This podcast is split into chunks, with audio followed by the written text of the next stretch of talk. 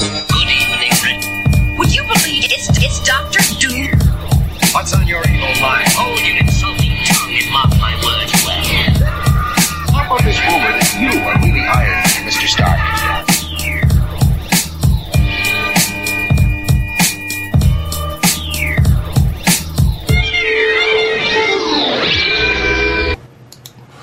Hello, and welcome to another exciting episode of the Comic Book Chronicles.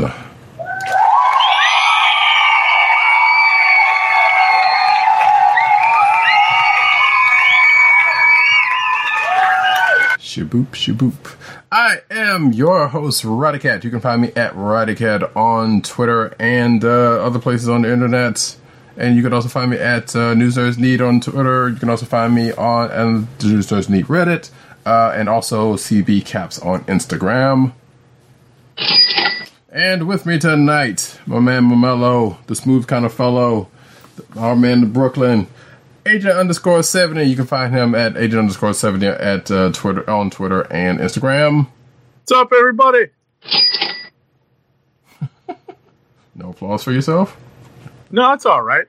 We'll keep it moving because we have two weeks of things to cover. Indeed. Uh, and not with us tonight uh, due to familiar obligations, familiar obligatas. Uh, PCN underscore dirt on Twitter, even though he said whatever with all that stuff. If you didn't watch, uh, listen to the uh, the last show about our, our clicks, I mean, our, our year and stuff, then you know what he says about all that. Uh, but anyway, popculturenet.com, I mean, uh, on Twitter, even though I still see him posting stuff, blah, blah, blah.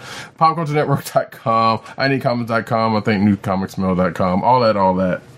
And whatever that new, that new Vine substitute is probably going to be if it actually shows up. Um, pardon. And last but not least, the Osiris of this, Tim DOGG98 on Twitter, the KLIQ Nation on uh, Twitter, theclicknation.com, that Twitter on Twitter, theclicknation.com. Almost had it. Uh, the K L I Q N A T I O N, and also CB Cron on Twitter. You can also find him at Comic Book Resources, writing his face off. Go check him out. You can find this podcast on the the network that well, I'm about to say the network that pays, but actually doesn't. Whatever. CSPN.us. Do it today. And you can subscribe to this podcast on Apple iTunes, aka Apple Podcasts, Google Play, Spotify. You can go to the CSPN SoundCloud page and go check us out there. And well, uh, shop.cspn. I'm just going. You know what? If yep, it's actually yeah, it's whatever. Shop.cspn.us. Go to cspn.us. Go there and click there and go uh, get some merch from this here podcast and other podcasts on the CSPN network. I'm assuming that that link is actually working, but it's actually just redirecting to the CSPN. Yes, but it's okay. Um, so we are going to get into the comics of actually from two weeks ago from last week, excuse me, because uh, if you did not remember, or if you did remember, we did our end of the year uh, countdown slash award of Palooza slash deliberations for 2018, uh, and so we skipped last week's books. So we're going to get into that this week with Invaders number one, which we both read. Yes, we did. And um, we started talking about this actually before the show, and um, safe to say we both liked it. Yeah. So from last week, Invaders number one came out, and uh, just before the show, Roddy and I were, you know, figuring out what we were going to discuss, and I made a point of mentioning that uh, this was a surprising, uh, a surprisingly good book, uh, given that previous iterations of the Invaders in recent memory really haven't started off on uh, on a good note primarily because the premises of the premises of uh, of the individual uh, launches just really weren't really very good. But given that this Invaders book is based upon the current status of Namor and what's been going on um, inside his head, and and that's actually um, what crux they of it, dive yeah. into in this book. Um, given that given everything that's going on, this is the perfect time to have an Invaders book. Right, because it's less about them teaming up against, well, a direct foe, more like them teaming up, or more like them coming together to help a, a comrade slash Colleague, exactly. Yeah. Um, but we will see how that turned out uh, during the course of this book. Because yeah, like I said, we were we weren't really sure how all of that was going to play out with what was going on with Namor, Namor uh, in I would say a couple of books, but it's mostly been playing out in the uh, the Avengers book, or at least coming back and forth in the Avengers book. Right. So Because that's where he's appeared with the Defenders of the Deep for the most part, other than that one Best Defense book. Correct, which we talked about at length last week on Yes. the Celebrations show. For Yes. good and for bad.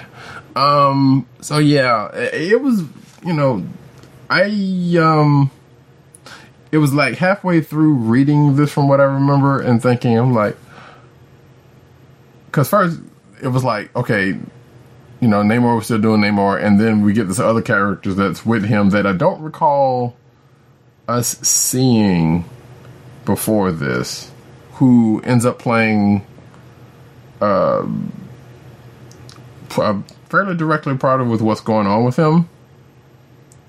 Uh, you might say, or I mean, you're talking about you're talking about the reveal at the uh, uh, the, the the cliffhanger reveal, right? correct. But even before that, like the stuff leading up to that, like I'm sorry, because even when he first appeared on the, you know, uh, early on in the book, I was like, wait a minute, that that looks kind of familiar, you know. And then they go into the flashbacks and whatnot, or, or it might have been vice versa, you know. And then it's like, oh, okay, that's interesting. And then the reveal was like, ah, okay, so that's what, the, what that, that's what that was. And come to find out that, um, yeah, um, Namor's issues is not just uh, with the surface world, let's say. Yeah, that's uh, you know, it's it's all been very, uh, you know, Namor's history has been very. I don't want to say convoluted because it really hasn't been. Once you know, once they uh, they they they retconned in the fact that he had been uh, undergoing, he had had uh, amnesia for X number of years. You know, they're, they're, Which they're apparently kind of they talk incorporating about. that, right? Yeah, and they talk about in this book, which was like, yeah, and that part is kind of as interesting because because of the fact that you know there's been times where it's like, well, Namor's a mutant. I think that still stands. I'm not sure, Right. and apparently there may be some ties to that that may be coming out in the course of this uh, in the course of um, this book. Is this a lim- is this a limited? Or is- it's not an ongoing. I'm not 100% sure. I have to go back to the solicits to check. Yeah, But I don't actually. You know what? Let me just check the uh, the first page indices. yeah, No, the uh, the the uh, what call it? The um, you know, at the bottom of the first page, they usually have something about that. right. Or they used to. Uh, yeah, because man, sometimes I, they get a little spider with that lately. Uh, Yeah. so I mean, I'm scrolling through our review copy just to see if. uh I don't think it says, but uh, in any case, sorry, pardon me. Ugh.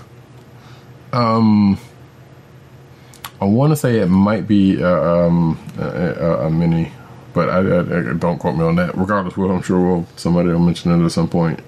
Um, Right. Or we'll find out this book is ended and it was a one way or another. It ended up being a mini. Um, depending on where it goes. But that being said, um, yeah, like I said, I'm kind of looking forward to, to the next issue because it's it's uh, has my interest for it has peaked. You may say. Sure, sure, and you know, the the entire book as a package is actually really well done. Um, it's, you know, there's that obvious um, mystery that you know is is uh, is just asking for you to pick up the next issue. Right. Um, at, you know, uh, um, at the end of the book on the cliffhanger page, but you know, Zdarsky put together a pretty good. You know, it's a pretty uh, engaging story. And Carlos Magno with Butch Guice, I guess, on assists um, in finishing and, and, and inking, um, do a really great job in putting together a really nice looking book. Right. You know, and the colorist who I've never heard of, Alex Guimarães, you know, really does lend a lot to the uh, the atmosphere. Um, you know, there's a lot of great uh, uh, coloring involved, especially in the uh, the uh, you know the transition from World War II to present day and uh, and under and the underwater scene. So it's a really a nice looking book. You know, uh, all all said and done. True, true that. Um, I think the, the only other point I had was that the the stuff about Namor's uh, past is not the only sort of retcon we get in this issue. I'm thinking about it, because um, one invader history has kind of fluctuated back and forth over the years. And uh, this is no exception because we find out that one Human Torch, aka Jim Hammond, while Right. he is an android, um, uh, we find out that he does not have the same memory capacity or the same. We basically he has a memory limitation that this that as humans does, as opposed to like say the Vision, which he, he has been. Um, Wiped. yeah. So that's that's a little, little interesting wrinkle in itself. Which I guess if they had to do something, because because a part of the premise this this this this, this book kind of hinges on is well, it's not hinges on, but it kind of brings up is the fact that Jim Ham- Hammond is actually writing um, writing down the exploits of the invaders for a book he's doing. Or something he's doing. Yeah, I, don't, I can't remember if it was a book or if it was like a uh, a series of articles or something. But regardless, so he's trying to get accounts from from the other team members, specifically Cap. Uh, in which Cap brings up the fact that I was like, well, I was figuring since you're an android, you know all of this and wouldn't need any of us. But then they broke it down as to why that's not the case. So I'm like, well, okay, that's interesting, or could be, I guess. I don't know. But that being said, I think we've we've we've wrung everything out of Invaders. Like I said, the next issue should be hopefully interesting. Um, let's get to the other number one of last week, which we also both read, and that would be Black Widow number one. And um, I guess speaking of Captain America, he shows up in this one.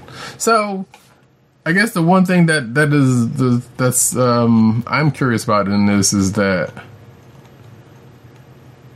and, and granted, this is me not having read Secret Empire, but I do know what happened as far as the you know, uh, Natasha had died, had been killed at the hands of Cap when he was uh when he was a uh, Hydra Cap. Right. Um, I didn't know at the time because I, because I hadn't read it whether he did it himself or someone or had someone else do it. Sounds like he did it, which that gets brought up in this book. Uh, but we find uh, Natasha, who had been brought back from the from from from death uh, during the course of. Well, we find this out during the course of that Tales to Sp- Suspense uh, miniseries with uh, Bucky and and Hawkeye Right. From a few months ago, and they kind of mentioned that, which was you know good for anybody who didn't know. Um, so, but we couldn't find out that you know she still's not that many people know that she's alive, but apparently Cap does, which you would think those two would not be on the best of terms because of the fact that um you know one killed the other. But they seem to be civil at the very least, except for that one little jab that Natasha just happens to put in, you know, when he, when he leaves. or when Sure. she leaves. But outside of that, the um, the rest of the book is um, Natasha trying to find a new purpose for herself. Right. So there's a couple points. Yeah. I was, I was. There's a couple points that I wanted to make on this. First, did you get the Bird Box reference like right away? Considering I had not watched it, no. Well, I haven't watched it either, but you know, everyone you've seen all the memes with the with the blindfold. hmm So seeing her blindfolded in the beginning of this book, I was like, "Wait a second, Bird Box just came out. How did they get this in?" I was just, I'm, I'm kidding about the reference, but Sure. it's just funny that, you know, that uh, so recently, uh, or at least coincidentally, coming off of the release of that movie on Netflix, we've Mhm. got uh, Natasha, you know, mowing down, you know, bad guys in fr- in, in, in freaking blindfold. Right. I mean, eh, so it's worth noting that the book is is being written by the Soska sisters, who are, um, if you've been around the internet for any length of time, you know them to be um, fans of the horror genre. If, if I'm Okay. not mistaken. And um, I don't know if they've what all they've done, but I know I've heard, I've heard of their names before. Uh, so this book doesn't. I'm not gonna say it shies away because that's not even the case. 'cause it's not like it gets graphically. Um, you know, it, it doesn't get like graphically violent, but you can kind of see where there's some, you know, where they're gonna put a little bit of their put their a little bit of their magic in there, Right. So, and go ahead. Well, to that point, I wanted to mention one of the things that you know. Basically, this book is divided into two stories. One is the one is the lead story where Natasha is kind of dealing with. I don't know. It can't be her first interaction with Cap since she was brought back, but it's definitely one of the few since she's been back. Right. and um, you know that's that that's the first half of the book and the second half of the book we're sort of in her mind and i don't you know i've mentioned to you um in the recent past that i've been kind of binging in the in the in the in the doldrums but before uh, new television started to come back on tel you know before new shows started to or new episodes started to hit television waves um, or the cable the cable stream um you know post new year's i was streaming or i was binging uh the showtime series dexter you know Right. we know this is about a, a serial killer who uh you know does his thing as you know while he's under you know while he's uh under the guise of being a forensic specialist right Mhm. and a lot of the internal monologue that you hear in Dexter, I sort of recognized here in uh, the Black Widow. And I know you haven't watched Dexter yet, but Right. um, you know, it's you know, it's something about you know how she has to release the killer instinct before someone gets hurt Right. and you know I, I had um you know flashbacks to uh you know just the the ideas behind dexter so i thought it was pretty interesting to see that played out here Yeah, see, I I know enough about Dexter to know that that that there is the case of that, and yeah, I, I would agree with that all uh, as well. Um, I mean, to, who knows? Maybe that that's where they took some um some inspiration. We don't know. Um, but yeah, I thought that part was like, hmm, well, she's got the, which is uh, something I think they even say in in the the back of the book, the letters page, that like this is a part of Nat that we don't really ever get to see because usually she's kind of um held at bay by the association with the Avengers and the whole no killing thing. right You know, which I mean, you know that that's been brought up before in the Avengers, but that's the side point. Um, so this is her being able to just kind of let loose, like you say, and she's in the right place for it, which they are being Madripoor. You know, I guess one of the probably two or three places in the Marvel universe is where she could where she could do that, and she finds herself in a predicament that's, you know, gives her reason to cut loose. right You know, um, when i thought it was funny that she was dressed as uh as a certain other marvel character And so I couldn't, and, and I thought I knew who that was because, especially, she even mentions the association with another Marvel character who's, you know. But I was like, wait, did she actually ever dress like that? And I don't remember if that was a good, but it probably did. I don't remember. no but uh he did so you know that's uh you know it's funny uh, that they that they all bring it up Right. In fact, yeah, she does. In, in fact, mention yeah by name, and it's like, oh yeah, because I because I thought about that. I was like, well, yeah, okay, there's that. But I thought because even when the other the lady whose name is Tiger Tiger brings up the fact that it was like, huh, redhead, questionable fashion sense. I'm like, yeah, you seem like you know his type yep situation. I was like, but I don't remember who she referenced, you know, uh, dressing like that. But it doesn't really matter. But because we all knew who he was talking about, you know, if you've been Right. around for a minute. So, yeah, I thought that was pretty interesting. So, but yeah, I'm kind of looking forward to seeing what uh, what what goes on in this book. Uh, obviously, there's there's there's gonna be some ish. so.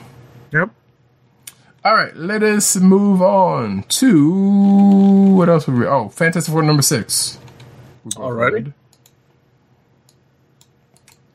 And um, so okay, Fantastic Four number six. So after the events of the wedding, which did finally go off without a hitch, great. We find our team going to Latveria to um, catch themselves helping Doom, who apparently doesn't need any help uh, because he already has his own help in the form of his own herald. Victorious. Yeah, no, right? And I was like, that's a interesting name for a um for for a uh, I don't know if she's a hero or villain at this point, but regardless of, of, of someone's name. But hey, you know what? Whatever, it's Doom. She's a pawn. right. And uh And the funny know, part about it was because that name works in two different two different ways. Because I was like, okay, I see where it comes from, but also Victor, right. As in Von Doom. So I'm like, well, okay, Exactly. a little self-serving there, but, but which you know, I think if I remember correctly, she named herself that. Well, no, Vic did. He did okay, yeah. Because I remember, I remember it coming up. I was like, all right, well, sure. Which is something that goes back to issue one uh, that I totally forgot about. Exactly. Um, and the only uh, and the other thing about this before we get into the meat of it is, the, well, I guess uh, in addition to getting into the meat of it, is because one, Galactus comes back and he's over uh, Latveria, which is the reason why the Fantastic Four is going there. And Doom says, "Nah, yeah, I ain't got to go. I got this myself." Um, but I think he kind of knew the Fantastic Four was going to come there regardless. And the thing that interested me as much was there was no mention of Marvel Two-in-One because if you remember, which you, had, you were reading it also, a s- kind of similar story. Well, the shades of a similar story happened in the course of that book, or at least got brought up in the course of that book, which was another dimensions. Um, Victor von uh, Victor von Doom saved the Earth against Galactus because Reed couldn't do it for for whatever odd reason, and I'm kind of slightly surprised they didn't mention it. But you know, I guess it would, Well, they were off. They were off world one. right. You know, you know, half the Fantastic Four. So that's probably why. And well, and yeah, two- but the two that was there would be Right. like, wait, didn't we already see this happen? Like, wait, we already see what could come of this or something like that. Which you know, maybe it could, maybe there was no reason to, you know. Right.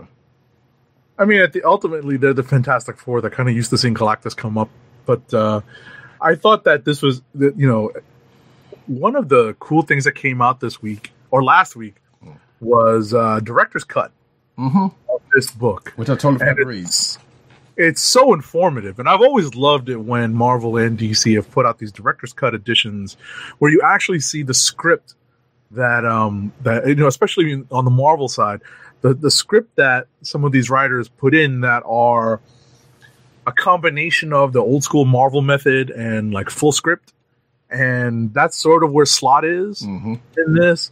So he does give uh, the artist, in this case Aaron Kuder, a lot of leeway in you know in composing what the page looks like. But ultimately, you know, there, there's some notes in there about what uh, Slott wants to see, and just to see it translated onto the page is you know is remarkable. Um, and also to see you know uh, black and white to ink to colors, to see how the colorist is uh, you know really enhancing the art Right.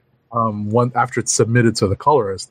Um, but uh, you know, I have to say that you know that uh, this was a pretty entertaining book. Like you said, we have um, that first issue appearance by uh, is coming back, hmm and it's uh, you know, and and what's cool about this, and you know, forgive me for being you know old school, but it's nice to see Doom being Doom again Mhm.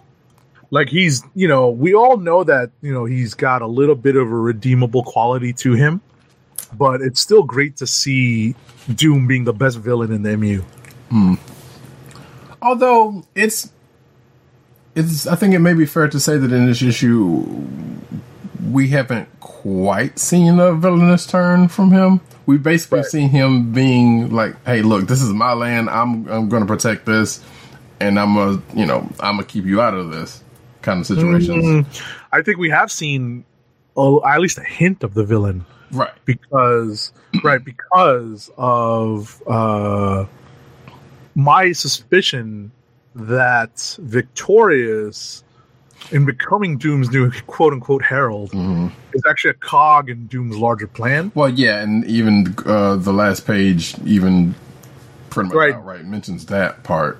You know, Right, and Reed is Reed is picking up on it, and uh, you know he, it'll take him a second to figure it out. But Doom is definitely stating that uh, there's you know something more to what we're seeing here. We'll see what happens in the next issue. But yeah, like I, I think that's I think it's the last page that kind of cemented the yeah. It's nice to have a villainous Doom back.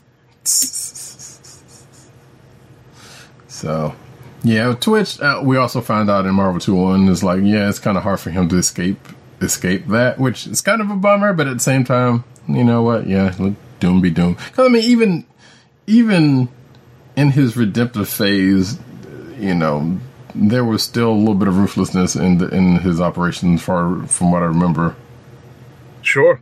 You know, to a certain point, anyway. So this it was only one sp- slot, which I should I should go back and finish reading that um, when you took over as Iron Man or whatever. But anyway, that is that, and that's Fantasy Four number six. So we will see um, what happens as a part of that. Um, we both read because rounding. I start to round out this uh, the last week's book, so we can get to this week's books real quick. Um, hmm. Oh, uh, but, but, but Black Panther number eight, and then we can All right. kind of skim through what else what else we read for last week. So you said that uh, he may have found his path in in this issue, and I kind of agree. But I also said that, and I don't know if you noticed this, he kind of went Punisher just a little bit. Hmm. You know, I mean, it's I don't.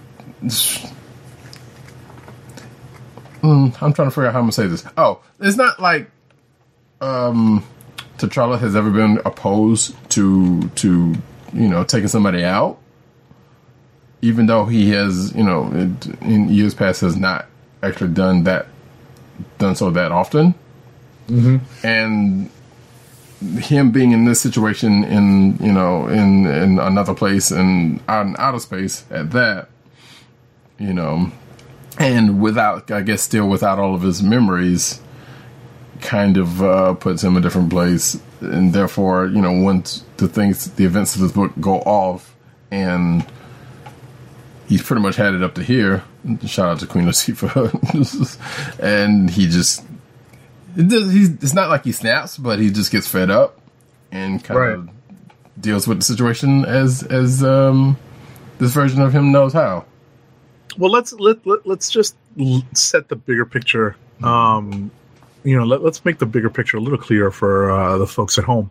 Uh, we're still in the midst of the intergalactic Empire of Wakanda storyline, and this chapter of the book uh, of the story, um, T'Challa, or you know, I call him the T'Challa of space.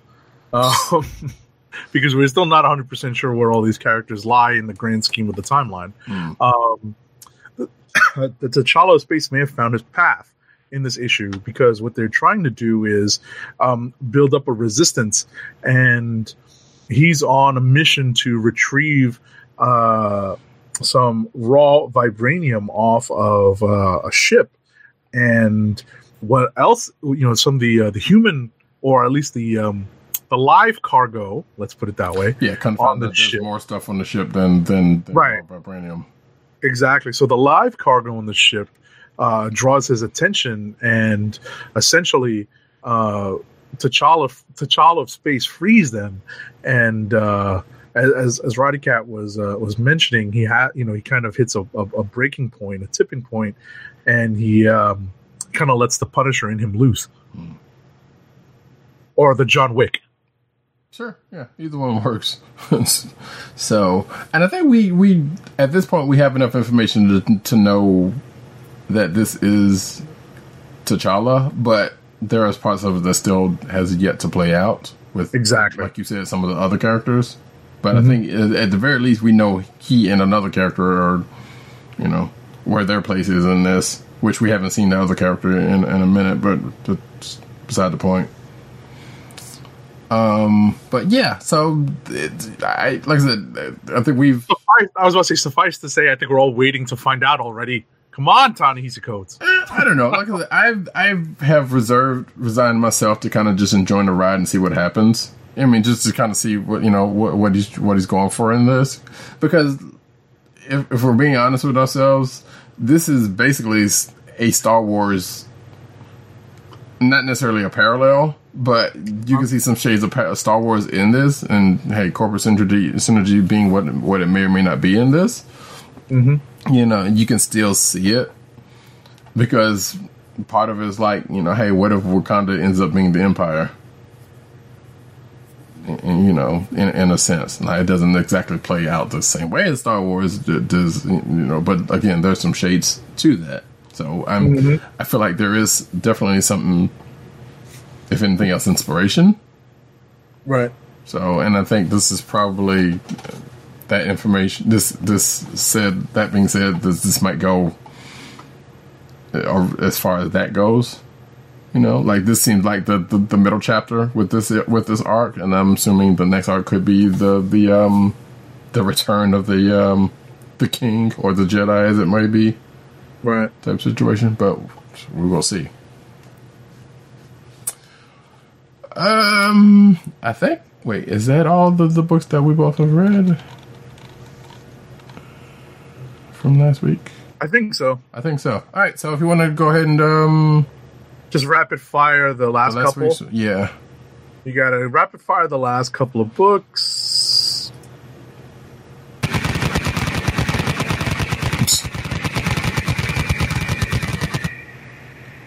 All right, so Return of Wolverine number four. The uh, Persephone sort of reveals herself as the primary antagonist in this issue, and we learn more about the Hot Claws. So ultimately, this is just one of the latest in the series of stories where Wolverine is uh, manipulated into doing bad things, and the jury's still out. I'm just waiting for Wolverine to be re uh, introduced into the Marvel universe proper. Eh, I know some people aren't so keen on it, but you know, he is Wolverine after all. Uh, Detective Comics number 996. This is something that uh, PC and underscore Dirt and I both read. In his words, this is the good Batman book. and it's the one he wants to read. I definitely understand why. Um, Doug Mahnke, the artist in this book, is doing a bang up job. Um, I'm personally not sure about this whole idea of a blob monster that Batman is fighting. The monster's going after um, Batman's mentors. But hey, uh, fans of the animated series will be happy to see a character of Kyodai Ken being introduced into the into the uh, DC comic universe. yeah, we have we have news on that, but yeah, thank you for for for bringing that up. So I saw that piece of news. I'm like, huh, that's interesting. So cool. Um, and I guess that's it for you. So Yeah, what did Tim do for last? Oh, he didn't talk Oh. about it, but okay, yeah, he didn't talk about it, but he has one which we'll bring up uh, and uh, after a while. no worries. Um, so for myself, actually, there's, there's only one more book because we've pretty much read everything, and that was actually it's funny because I wrote this a couple of days ago. Ironheart number two. Um, because I totally forgot it was whether it was last week or this week. So we find Riri, um, you know, in between her duties uh, at MIT or running her lab at MIT and going going home to Chicago. What we found out in this book that, that there's a, a old an old high school uh, friend that has been uh, missing for a couple of weeks, and she goes to investigate that, and she comes to find out that there's more there may be more to it than than meets the eye. Um, there's a nice little part with her and her her uh, family, you know, talking about the news um, and uh, what goes on to it, which leads kind of leads her more into her investigation. Uh, she also has a, a an unfortunate bout with PTSD due to her past.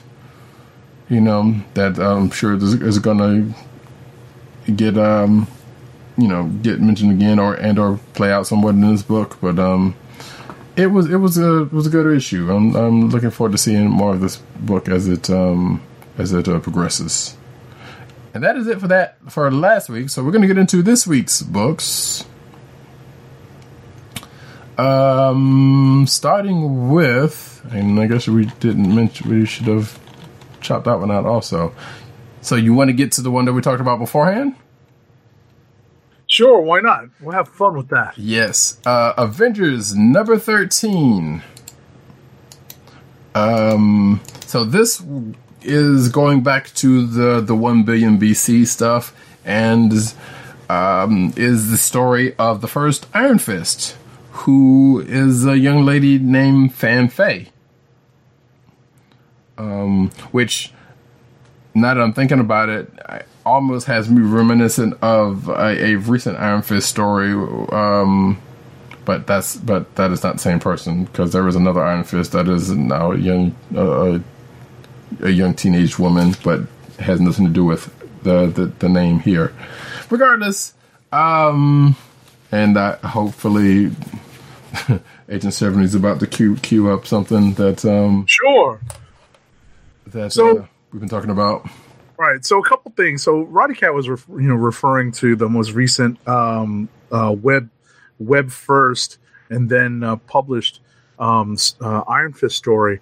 Uh, but I wanted Well, to the one mention before that too, because it was actually the there was the one before that, which um um I can't remember the guy who wrote it before this before this one, but yeah, where she was talking about. Kaare Andrews. Yeah, the Kaare Andrews one where Oh, okay. she was introduced.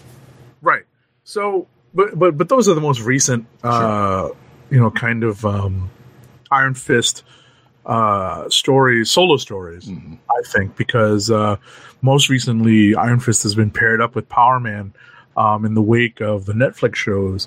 But um, I think one of the most important things that this draws upon is the the basic Iron Fist mythology and the mytho- the expanded mythology that the Immortal Iron Fist series uh, created, uh, as written by uh, Ed Brubaker and Matt Fraction.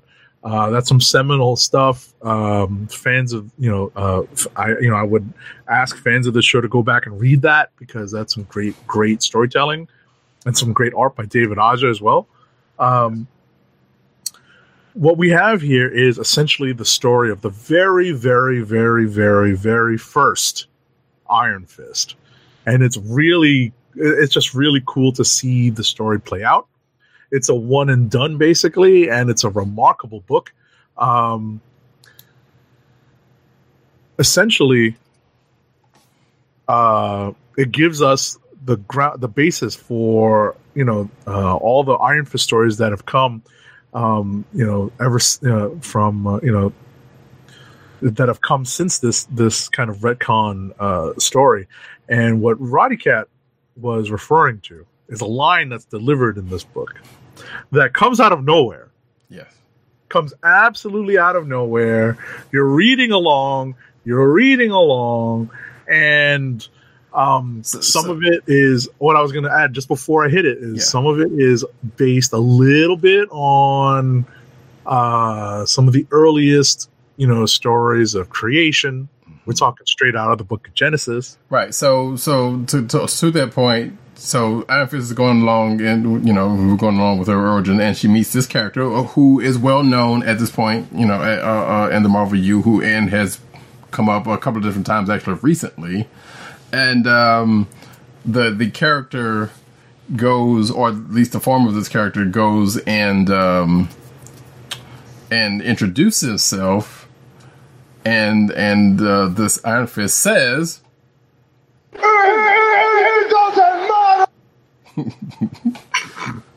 So and and, and both Agent uh, Seventy and I got a kick out of that for that reason because it was like because we had you know it was like like you said it, it just comes out of nowhere. It was like she's she's like it doesn't matter what your name is, and I was like, oh. Okay. like you can't help especially if you're uh, you know i- i- if you came up as a wrestling fan at a certain time and you recognize the catchphrase should- and you're just reading along and it just come it just comes out on the page and you just can't help but laugh out loud it's Right. freaking I, hysterical kind of want to ask Aaron if that if that was indeed the the, the case. Because if it's not, then that that that was still pretty great. But you know, I mean, given listen, given the timing, given that the the character who's introducing himself is mid sentence, Mm-hmm. midway through his mid, mid midway through the name, Right, And done exactly how done exactly how the Rock had, had done it. And if you and if you haven't, just go um, look up the Rock, and it doesn't matter. You'll see a whole compilation of, of uh, times where he's done it. You know, it, in during his wrestling days, and it's it's never not funny. And, and I'm never even a big wrestling fan, and I knew this just this much about it. So. But yeah, that part right there has uh, elevated this issue. yeah, that was so fun. Let me tell you. Yes. But outside of that, it's also still a good read because, like, like uh, Seventy said, you know, you get a lot of backstory into the first. Uh, so, so I guess that's the thing to ask. Um, so some of the stuff that comes up, because even you know, even in the realm of, um, well, I guess animated, particularly you know, shows or anime where the hero, or whoever you know, goes along and gets into fights and then you see them calling out the names of their um of their um of their The uh, attacks. Yeah, they're calling their they're calling out the names of their, their attacks. And in this, there's something similar that kind of happens in this in this issue.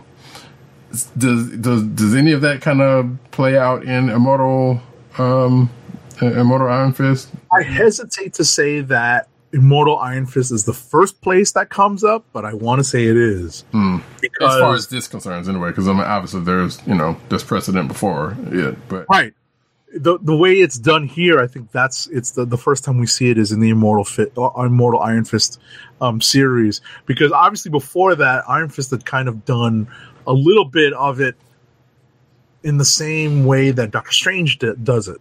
You know, kind of calls out you know something that has a, a an attack or a spell that has a name and a technique that has a name. That's what kind of Iron what what Iron Fist would do, but he would actually say it. And you know, in this, you know, just having uh, a, a graphic and then having the, you know, the typeface describe what the technique is. That's Right. uh, you know, that's definitely something that's straight out of the Immortal Iron Fist playbook. So, yeah, I was kind of wondering. I was like, well, clearly, you know, Aaron's done his homework, which and, and that series is, like as you said, is is well regarded. So it's you know, taking some beats from there is you know, is not a bad thing. Uh, so that, uh, folks, is uh, Avengers thirteen. Oh, and there, by the way, Oh. we don't want to leave out the fact that uh, there is revealed in this what may be the introduction of a particular Infinity piece. Yes. Oh, yes. I almost forgot about that. Yes. And I thought that part was like, really? Because I was like, eh, historically, we have not known any of the stones to come from Earth right. or even existed on Earth. You know, they end, they end up here through one means or another, but not just coming from here. But during the course of the story, apparently, yeah, we, we found out that one of them was found here. Right.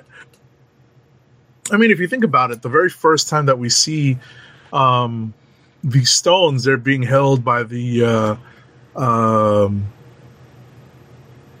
the precursor to the Infinity Watch. I forget the Elders of the Universe, Yes. and the Elders of the Universe you had to get them. You know, they had to come from somewhere before they got them. So obviously, that's just ripe for you know lots of retcon storytelling. Yeah, I suppose so. Just, but I don't know. It just seems weird. It's like, well, okay, it's the first one. Well, not the first one, but the the first one we see apparently came from came from here, which I, uh, I guess I don't. know, I could have. Well, listen, it's like I said, it's ripe for it's ripe for all for for multiple stories to be told. You know. Yeah. um it, it I, I as i was saying and and you know just to to, to help wrap this up um this was actually one of the better uh, interlude stories about these 1 million BC Avengers. I call them 10 million BCs. Oh, forgive me for not for going back too far. Um, but uh, you know, it, it's it's it's fun just to you know just to see uh, you know this is the kind of retcon that's kind of fun because you know we had not yet seen a story of the very first Iron Fist, and I think this is a perfect way to introduce it. Um, Agreed. You know, I mean, it's kind of weird that there's an infinity element to it, but Well, it's also uh, it, it is also weird that there's like it just so happened that these are the first Avengers stories. right. The, you know, before the Avengers that we know, which I'm like, okay. I, I guess there's quotes that could be put on that, but it is what it is. So, Right.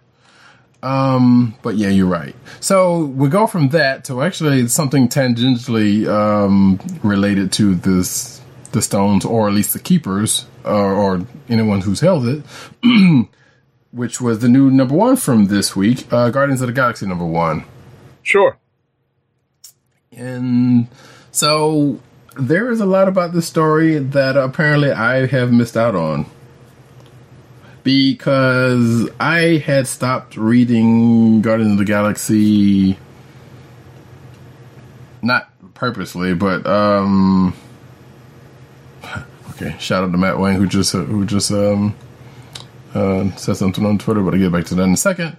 Um I had basically dropped Guardians of the Galaxy for a while ago, not intentionally, but you know, just because there was a lot of stuff going on and whatever, this and the other. So I am not up on the last couple of volumes of this book and their place in, I guess, I'm assuming, um, Infinity uh, Wars. Right. You know, I mean, some of it I kind of knew about, you know, such as you know, um, Gamora's kind of Gamora part of Gamora's part in this, but you know that's also a slight spoiler because I didn't know how far deep did it gone. We know that the the, Gal- the, the Guardians had broken up for some strange reason. Groot's talking, and, and I assume that may be something that came out of Infinity Watch. I don't know. I mean, Infinity Wars. You maybe you can um, can shed some light on that. But regardless, we find the Guardians in a different place, but we don't even get to that point until later in the book because we find um, a familiar looking letter shaped spaceship where a whole bunch of a whole bunch of spacefaring folks uh, have gathered because of the fact that Thanos has died. Spoiler alert. But we come to find out that um, even though he's dead, there may be someone to take his place, which led me to believe where in the world is his son? Thane? Yes. Not sure at the moment. because there was no mention of that, which you would think that would be the very first mention that would be like for because so so so basically in this meeting that we found out, which was kind of a funeral, kind of a um kind of a funeral of sorts, kind of a meeting of the minds because of what um, was what came out during the course of that thing, led by the closest person outside of Gamora to Thanos, which there being uh, Starfox, aka Eros who comes across the fact that hey, you know, even in death, Thanos had a plot, Right. and that plot ended up being part well, part of that plot. Plot apparently, I assuming actually we don't know if this is a part of the plot because there's, there's a there's a plot by Thanos that is, is being being played out in death, and uh, Thanos will return. Which if you you know, solicits kind of bore that out, and I think we there's been news up to that, so. It is not that much of a spoiler, but it kind of is if you hadn't really been keeping up with the news that much.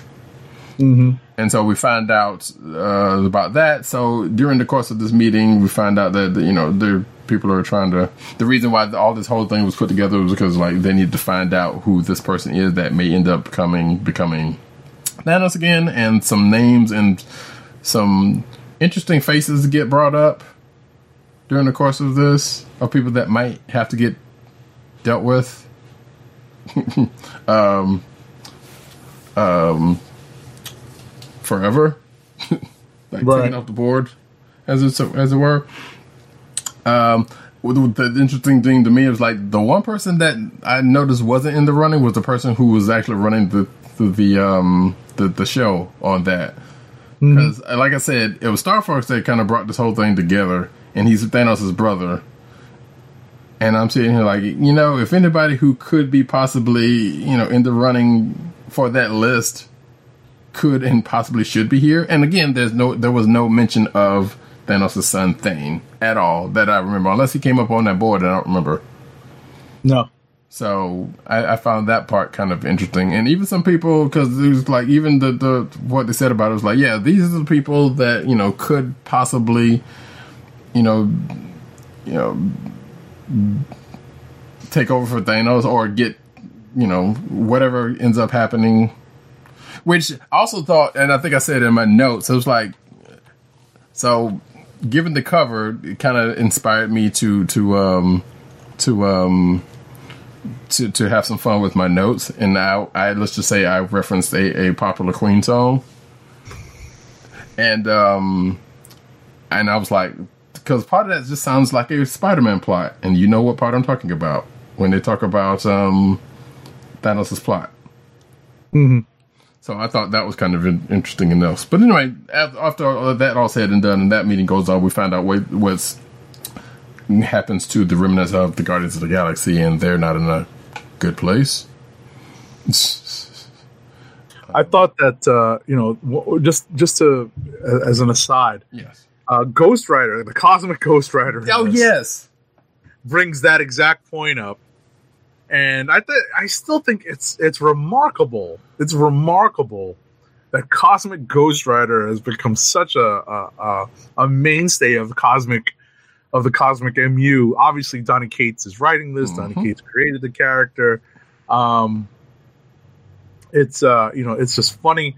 Uh, I think uh, you know the the um, there, there's a battle that starts uh, during this meeting, and um, uh, what you call it? Uh, the Silver Surfer is introduced to the character, and he's just like, "Yeah, I'm Frank Castle." I'm like, "Oh my god!" Yeah, and I'm sitting here like, wait, because even when we talked about Cosmic Ghost Rider originally, we were wondering whether where this was in in canon, and apparently either you or Derek was like, nah, this is this this actually happened somewhere along the lines, you know. Um, but apparently, as I said here, it's like, nah, I'm from the future because he was like, yeah, I'm Frank Castle, I'm from the future. You killed me. I'm like, wait, when did that happen? But I guess this was, and Yeah. and the events of Cosmic Ghost Rider get brought up, uh, amusingly enough. Exactly. So, exactly. which exactly. which gave me uh, an actual, uh, an almost laugh out loud moment of that, you know, of him thinking about that. Pretty much.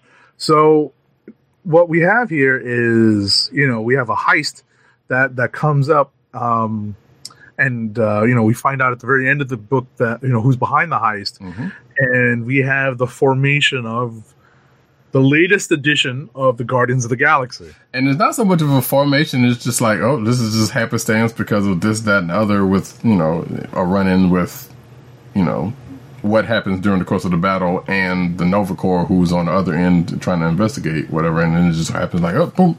Which I thought that part was like, this is how it happens. There's nothing like random. Yeah, I guess so, or quote unquote random, considering you know the the, the, the folks that end up in the spot, you know, were the ones that are left from the big battle. So, but I'm like, okay, well, I guess if, and I guess it's not outside the realm of the the. Mm, and you know, I just realized where my mic was.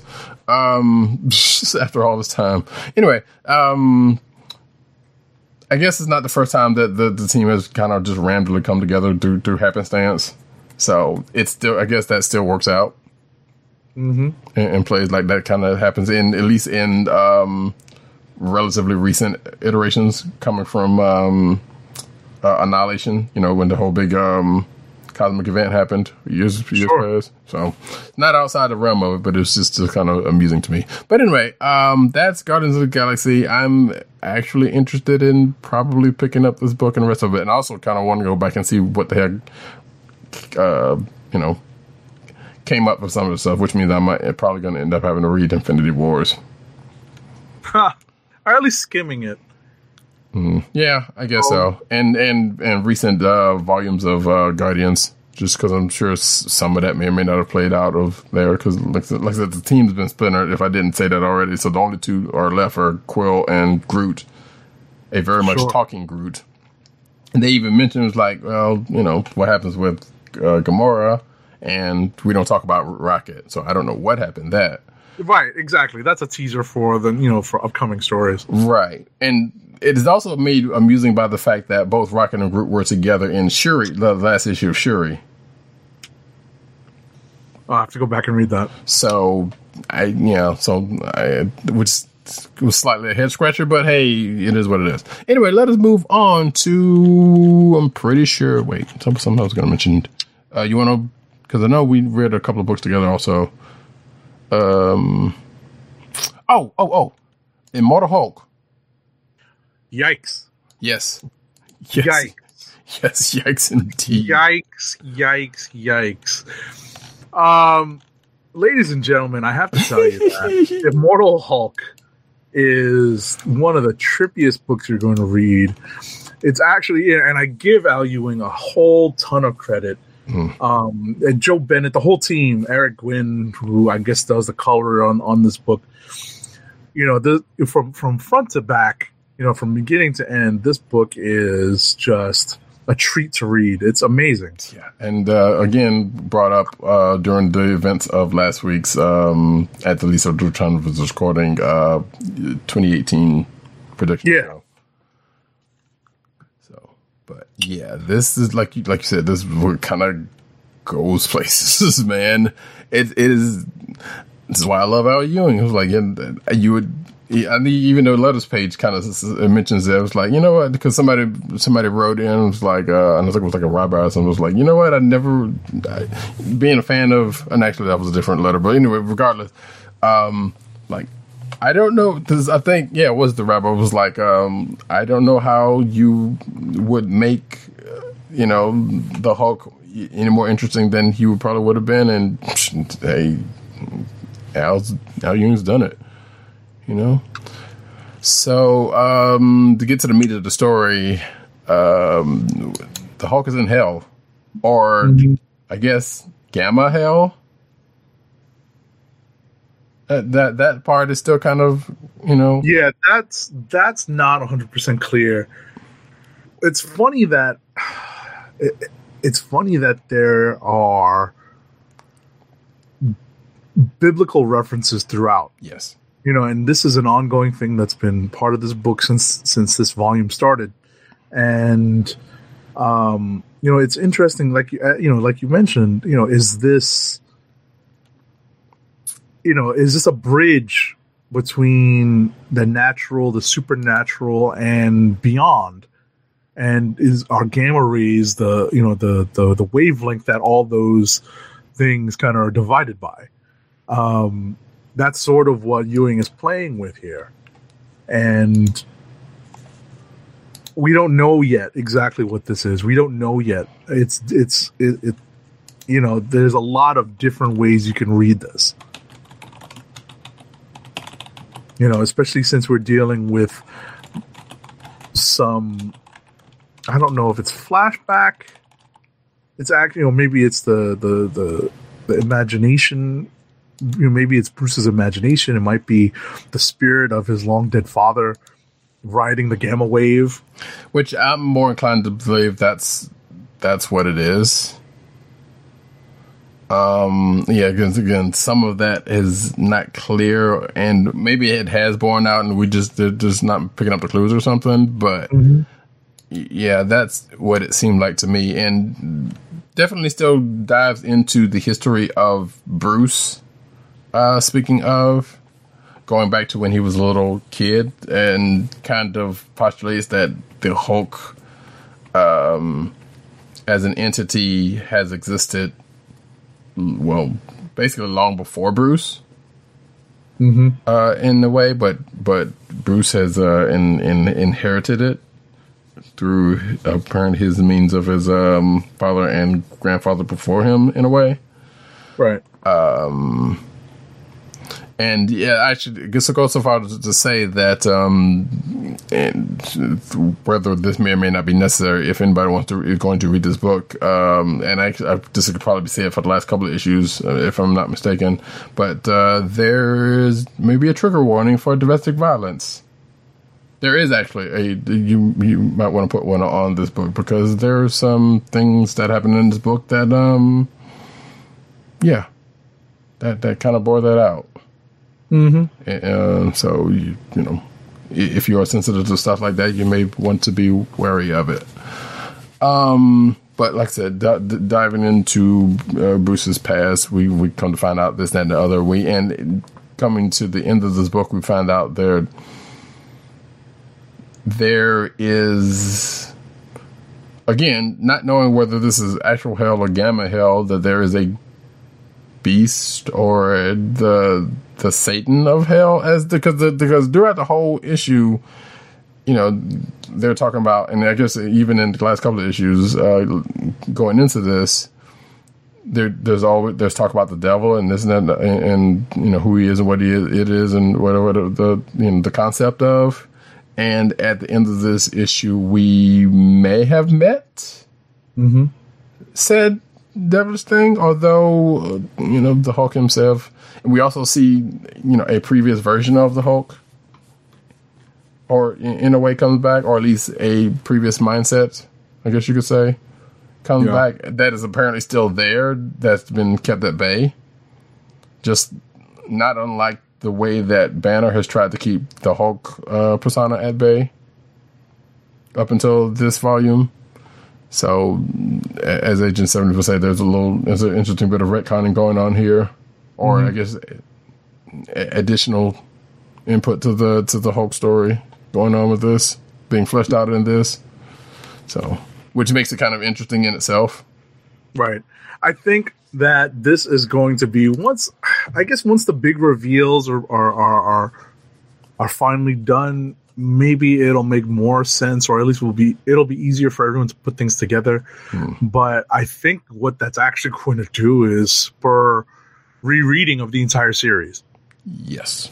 to try to put things to try to put things together because it's hard at this point unless you have these books and you have the time to really kind of go back and see how it all fits together. We're reading these things as they're coming out.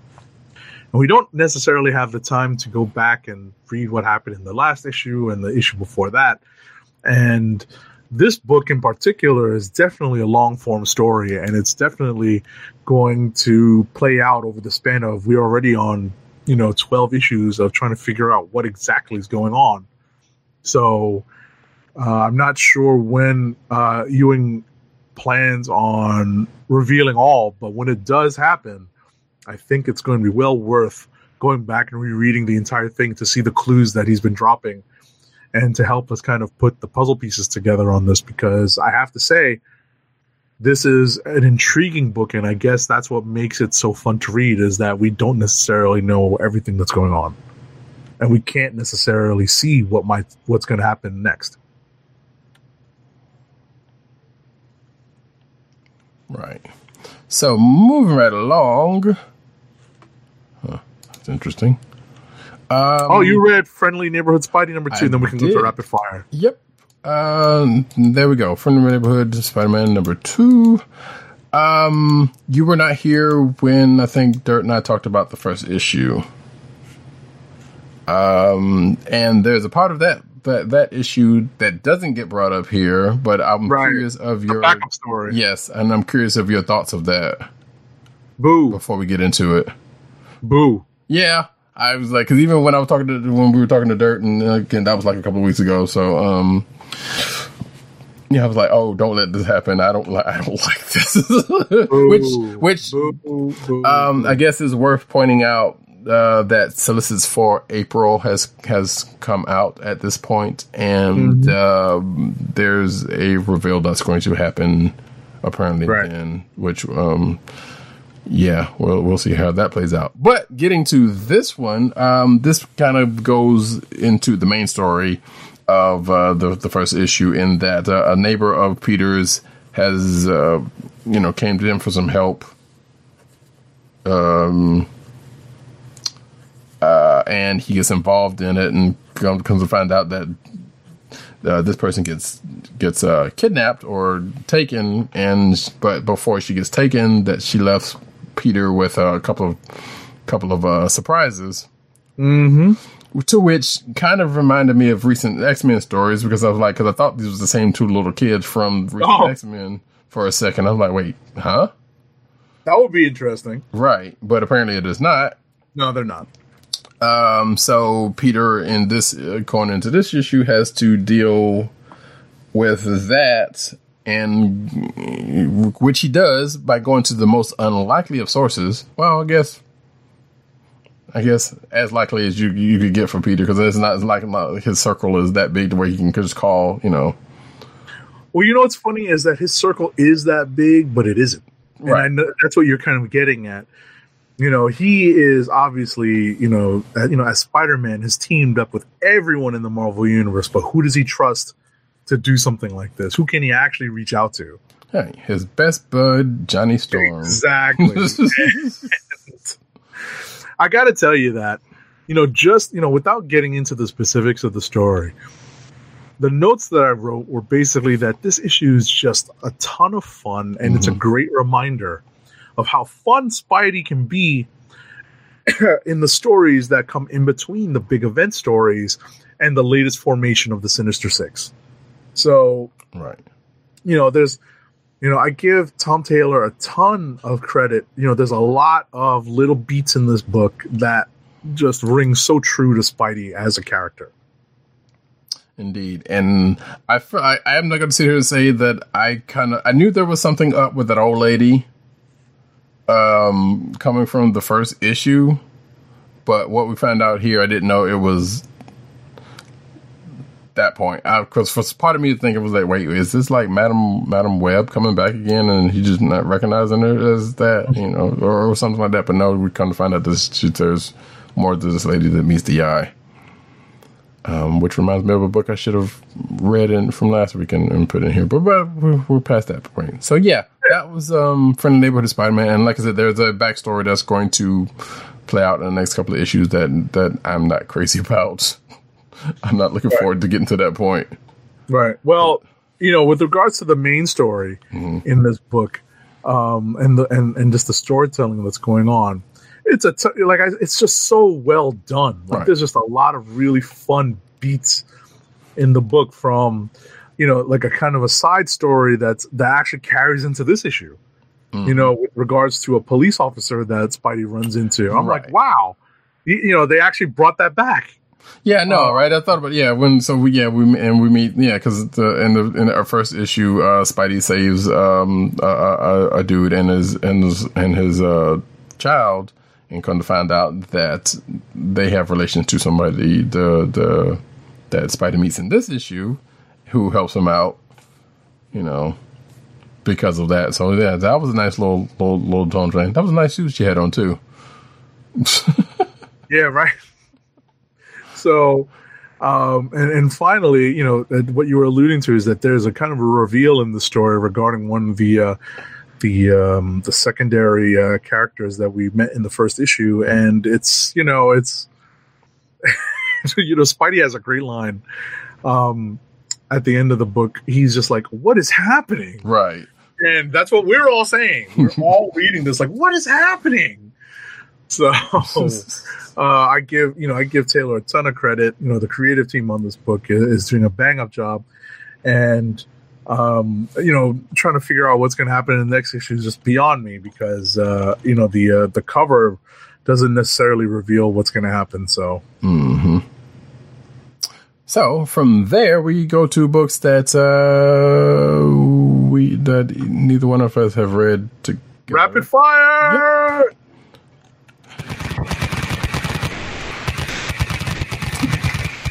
And I will go ahead and do this because mine will be quick, quick. Because um, Star Trek: The Next Generation, Terra Incognita number six.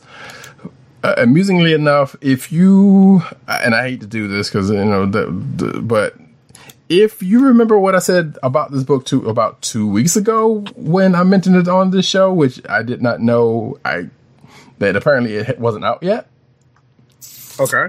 Then hey, that still applies. This is basically the end of the the final issue of this book. It um some beats that hadn't really shown itself during the course of this miniseries um come back into play just in time to end the issue to to, to end the book. But apparently, just like um um the the last couple of miniseries, it seemed like it's going to open up into another miniseries somewhere down the road, probably next month uh, from the, but we'll see.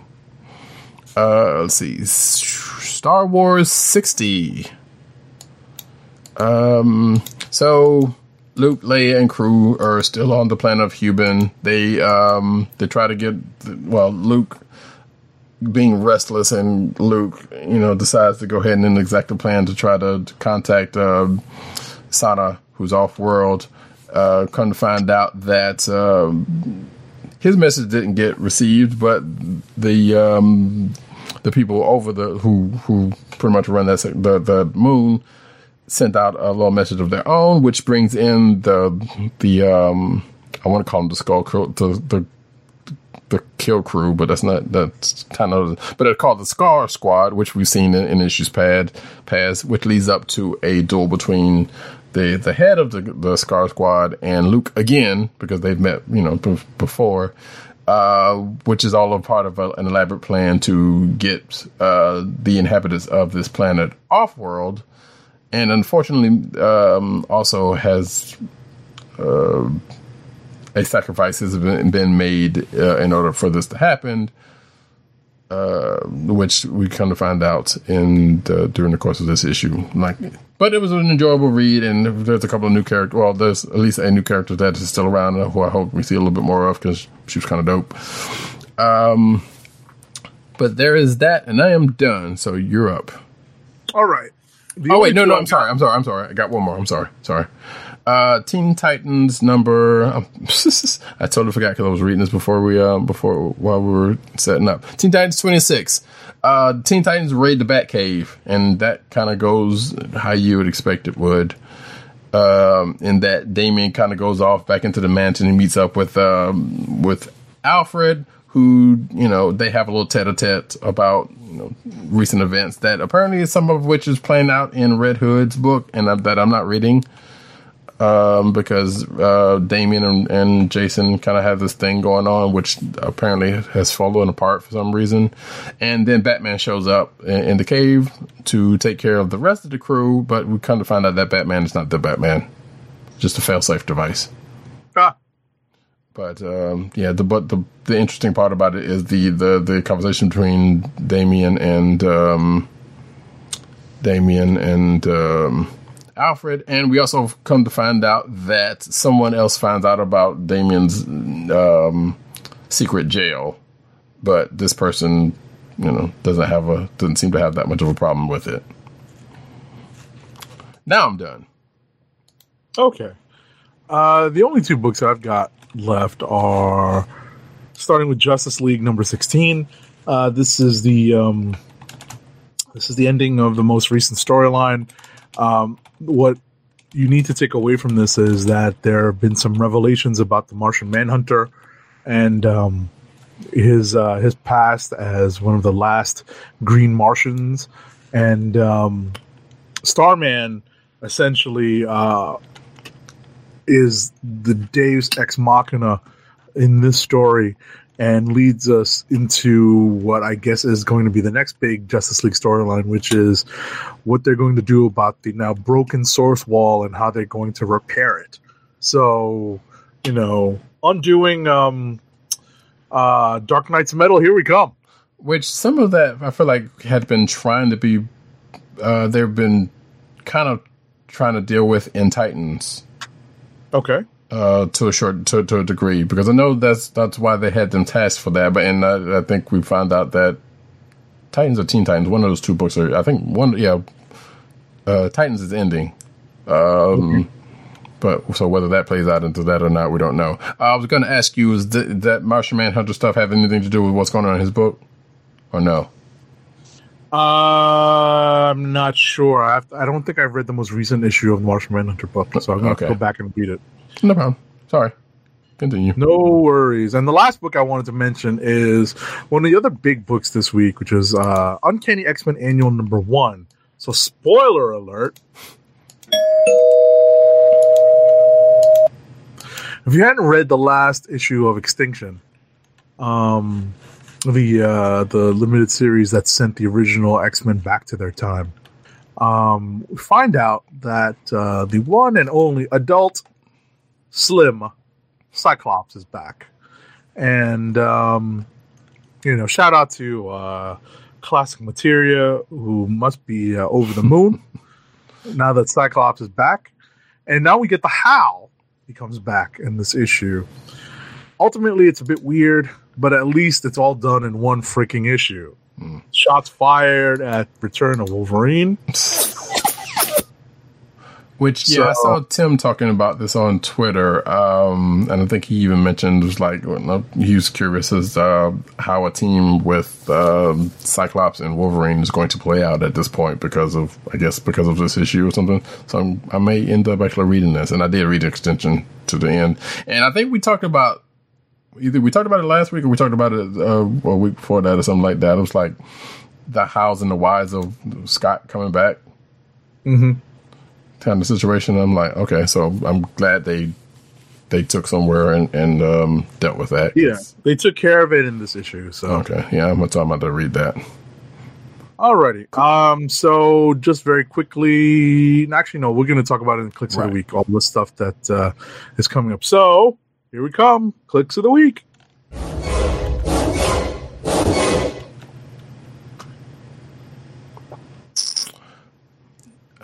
You know, I would like to say that I put a lot of thought into this, but I didn't because obviously I would. Well, let's talk about everybody else's. So we'll stall. All Um, right. So for last week, uh, PCN underscore dirt chose Detective Comics number 996. As I said earlier, this is the Batman book he wants to read. Uh, Tim Dog 98, uh, his click of the week for last week is Venom number which 10. was which was a book we didn't talk about, but uh, apparently he's still liking it. So He loves that book, man. That's the book that he thinks uh, needs more readers. this is true. He did mention that last week. Uh, well, uh, or at least in his notes. Um, so yeah. Um, and for yourself and myself, For last week, I'm going to go with I feel like we might. Invaders number one. Yep. I, I was thinking the exact same thing. That works. So, and for this week, like I said, I'm going to stall and read off everybody else's. Um, PCN underscore Dirt's click of the week for this week was Damage number 13. And his notes on that book are it's uh, big dumb fun. And he hopes that Damage lives on in the Justice League. Wait, is, For- he, is, is he in the just? Oh, he's saying he wants damage to Exactly. exactly. He wants to Oh, live on in the Justice League. gotcha. And for Tim Dog 98, his click of the week is Guardians of the Galaxy number one. Not a bad pick. No, it was a good issue. I liked it. Yeah. Um, I'm going to go with Avengers number 13 for this week. I'm I'm I really had a lot of fun reading Friendly I'm Neighborhood Fighting. kind of with you on that one as well, but it, I- it's like between I almost chose Immortal Hulk number 12. I, that's what I'm, that's what I'm saying. That is that is I'm like yeah, between that and Immortal Hulk, it's a it was a it's an interesting pick. Um, hmm. I don't listen. You're you're not wrong in picking any of those books because you know, and for all and for for different reasons. Because Avengers number thirteen was just a fun read. Yeah. You know, like I said, it was it was grounded in the the mythology of the Iron Fist, and it was just a lot of fun. You know, it, it seemed like uh, Aaron was having a lot of fun telling it. The Immortal Hulk issue was just. You know, you're just sitting there reading, like, "Oh my goodness, what am I reading?" So, um, you know what? I'll do that, and I'll say you know uh, a a secondary shout out to Avengers 13 because yeah, there you go. And it doesn't matter what. what Yeah, exactly. It doesn't matter what your click of the week is in that case. Exactly. Um, so with that, we go into we're going to go into the news section, but first, an ad read. Our first ad read of the night is for Winc, the personalized wine club. Winc is a world of wine delivered right to your door. From rosé to cabernet to torronté, Winc has over 100 styles of wine to discover. Ever try an orange wine? Winc connects you to a world of exclusive wines tailored to your tastes and delivered directly to your door. Winc delivers four bottles of wine to you every month with free shipping. You can pick your own bottles or let Winc choose and match to your taste. It doesn't cost a thing to become a member, and you can skip or cancel anytime. And now the listeners of the Comic Book Chronicles can enjoy an exclusive discount of $20 off your first order. To place your first order with $20 off and to help keep our show free for you, go to our network website at cspn.us forward slash winc. That's cspn.us forward slash W I N C. Winc Wines through CSPN.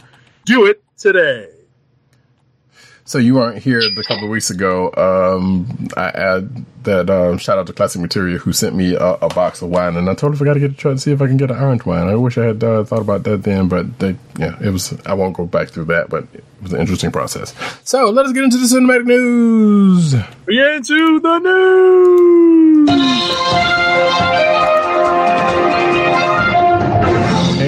We're going to try to breeze through a, a, lot of this because there's a lot of news from the last couple of weeks. Starting with um, James Wan blasts Academy for dropping Aquaman for Oscars VFX shortlist. Which, yeah, I don't know why that why that would do that. Like, it was the Oscars, if I'm not mistaken, weren't until like January. So technically, December movies still could could have could have especially when his when when Aquaman came out. So that should have that could have been in the running. Uh, he basically says, um, uh, let's see, when versus criticism spots um, from video visual effects. Basically, he had words for him. He's like, "You and the departments are, or department are the unsung heroes of this film," which is true. Uh, the the fact that your VFX peers in the academy aren't recognizing or appreciating what we you've contributed to the film and cinema is an effing disgrace. So, yeah, and then it goes into what other what other um, movies actually did make the cut for the shortlist. So there's that. Next.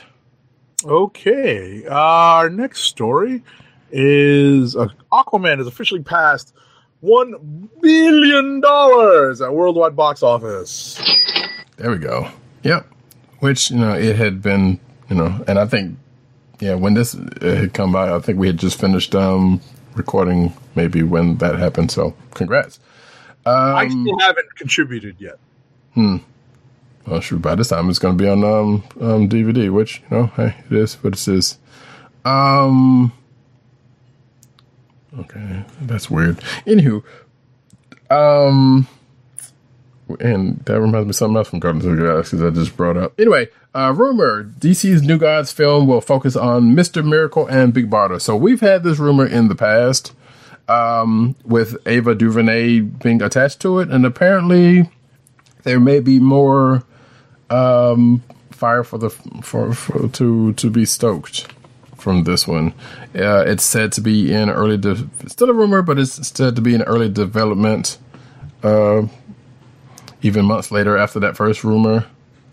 So we'll sure. see if this actually shakes out. Because I think we were even joking because I think there's like two New Gods movies that that supposedly in the running, but we were joking a while ago. Now that I think about it, I want to say Tim was on the show, or as how far back, you know, whether which one is going to actually make it out. So that not sure. Yeah, so that should tell you how long ago this room's been floated. Right. Anyway, next. So on the DC Universe app show, Young Justice Outsiders, they debuted two major Batman family members. Spoiler alert here for the people who don't uh, subscribe. Hmm. Um, does the story have it? Um, Red Hood, and which I think we had been. was Red Hood and Damian, I believe. Okay. All right. I think. Sure, that sounds right. Oh wait, no, it's not. It's not Damian. It's uh. it doesn't matter but definitely Red Hood is one of them. So keep it pushing. Uh, Deadly Class, Lana Condor kept accidentally hurting people on set, and uh, more bloody details with the cast. So Deadly Class just started on Syfy Sci-Fi recently, and I believe the first episode uh, up until recently, it may still be out there on YouTube if you want to go check that out. Um, and I hear mixed reviews on it. Some mm-hmm. of it, most, a lot of it actually is pretty good, but I haven't watched it for myself. So, uh, all right. So I didn't realize that this is the same actress who played Jubilee in the movies that I never watched, which is the so, next story. so, um, I gotta say that uh, Lana Condor's got a pretty cool name. Yes, indeed. Um, which going into the next story. So Lana Condor explains why Jubilee won't be in the X Men movie Dark Phoenix. Right, because she was doing um, her the other thing she was not, is recently noted for to all the boys I've loved, which is Netflix film, Right. um, and there was a scheduling conflict, which is probably just as well because from what I remember hearing about the the the one t- that she was in, she didn't even have any lines. So they just criminally under even used her, underused her, and you know if you see by this picture, she's a pretty dead ringer for Jubilee in the, in the you know, in, in in that look. So it's kind of a sad thing. So it's it is what it is, I guess. Um, we're right along. Alrighty. She's doing work. She's getting work. So that's that's all that matters. Um, X Force, Gambit, and Doctor Doom films may be dead, according to Wait a second. Yes, according to a, a rumor from a rumor site, but sure. Actually, you know what? There was another. Um, I didn't put it in the lineup, but there was another article out there saying that Channing Tatum might be directing, might be trying to, to direct Gambit. Mm-hmm. So that one may still be up in the up in the air, but I, again, I didn't pull that. Gotcha. So moving right along. Alrighty. Uh, I was like, whoa. Um, next up, Marvel's new Vision and Scarlet Witch television show finds a writer. Ooh. Yes, The writer is Jac Schaeffer who apparently is also writing the upcoming Black Widow movie. and one of the writers of the Captain Marvel movie. Oh, okay. Nice. Sweet. Um. Yeah, that's a good, good, good for her. Um. Marvel Studios grants wish of. Well, I should have moved the, the thing, but whatever. Um. Marvel Studios grants wish of terminally ill fan to see Avengers Endgame and possibly Captain Marvel early. So that's a that's a a, a nice treat. If God bless them. Yeah, they've. I think um, they may have done that for for um, Infinity War, and I want to say DC may have done it for Justice League. So that that is cool that they do that. Um, but that being that, uh, next up, Uh, Captain Marvel's pet goose is definitely spoiler alert. Spoiler alert! Damn it! For those of you who have who have not read, uh, I believe it was in Kelly Sue's comics, the comics run. Yes, uh, Captain Marvel um, book that introduced this character, uh, the cat, the pet, who was named Chewie Mhm. in this. In the movie, is named Goose. Um, is I'm not going to say what is in the headline. I'm just going to say that Goose is not what he seems. that's Goose with two O's. Um, whatever. Talk, talk to me, Goose. He's a Flerken cat. Just go ahead and say it. Um, Talk, talk to me, Goose. So yeah, so I find that interesting because because when we when we saw the the trailer, the first trailer, and we saw the cat, it was like we were, no one was really sure if that was going to be the case or not. And now apparently, uh, according to uh, Lashana Lynch, aka uh, Maria um, uh, Rambeau, who, who she's playing in the Captain Marvel movie, that's that may be the case that. Goose is not strictly cat. Now, it's still kind of curious as to why they didn't use Chewie, especially with the, the synergy you know, but Confusion. yeah, it's kind of weird. But again, Goose with I like Goose, right? Not, but exactly because of the '90s Yes. setting. Yeah, Um, I get it, but it was like, Yeah. I don't know, it's weird. So I just I just have to add though that we are now we have now hit the point in time prior to the release of this movie that I'm not watching any more commercials or trailers. agreed. Yeah, I, I was talking to somebody last week about this and in, Infinity War. Uh, I mean, um, Endgame. I was like, just bring, just give me the movie already. yeah. I don't need Like anything else. if it, if if I happen to catch because I'm going to presume that Marvel is going to have a commercial for Captain Marvel and a commercial for Oh, yeah. Infinity War There's at least going to be some TV spots. Yes. Okay, It's going to happen during the Super Bowl, which means we're we, we're going to have commercials in the next two weeks. You are totally right.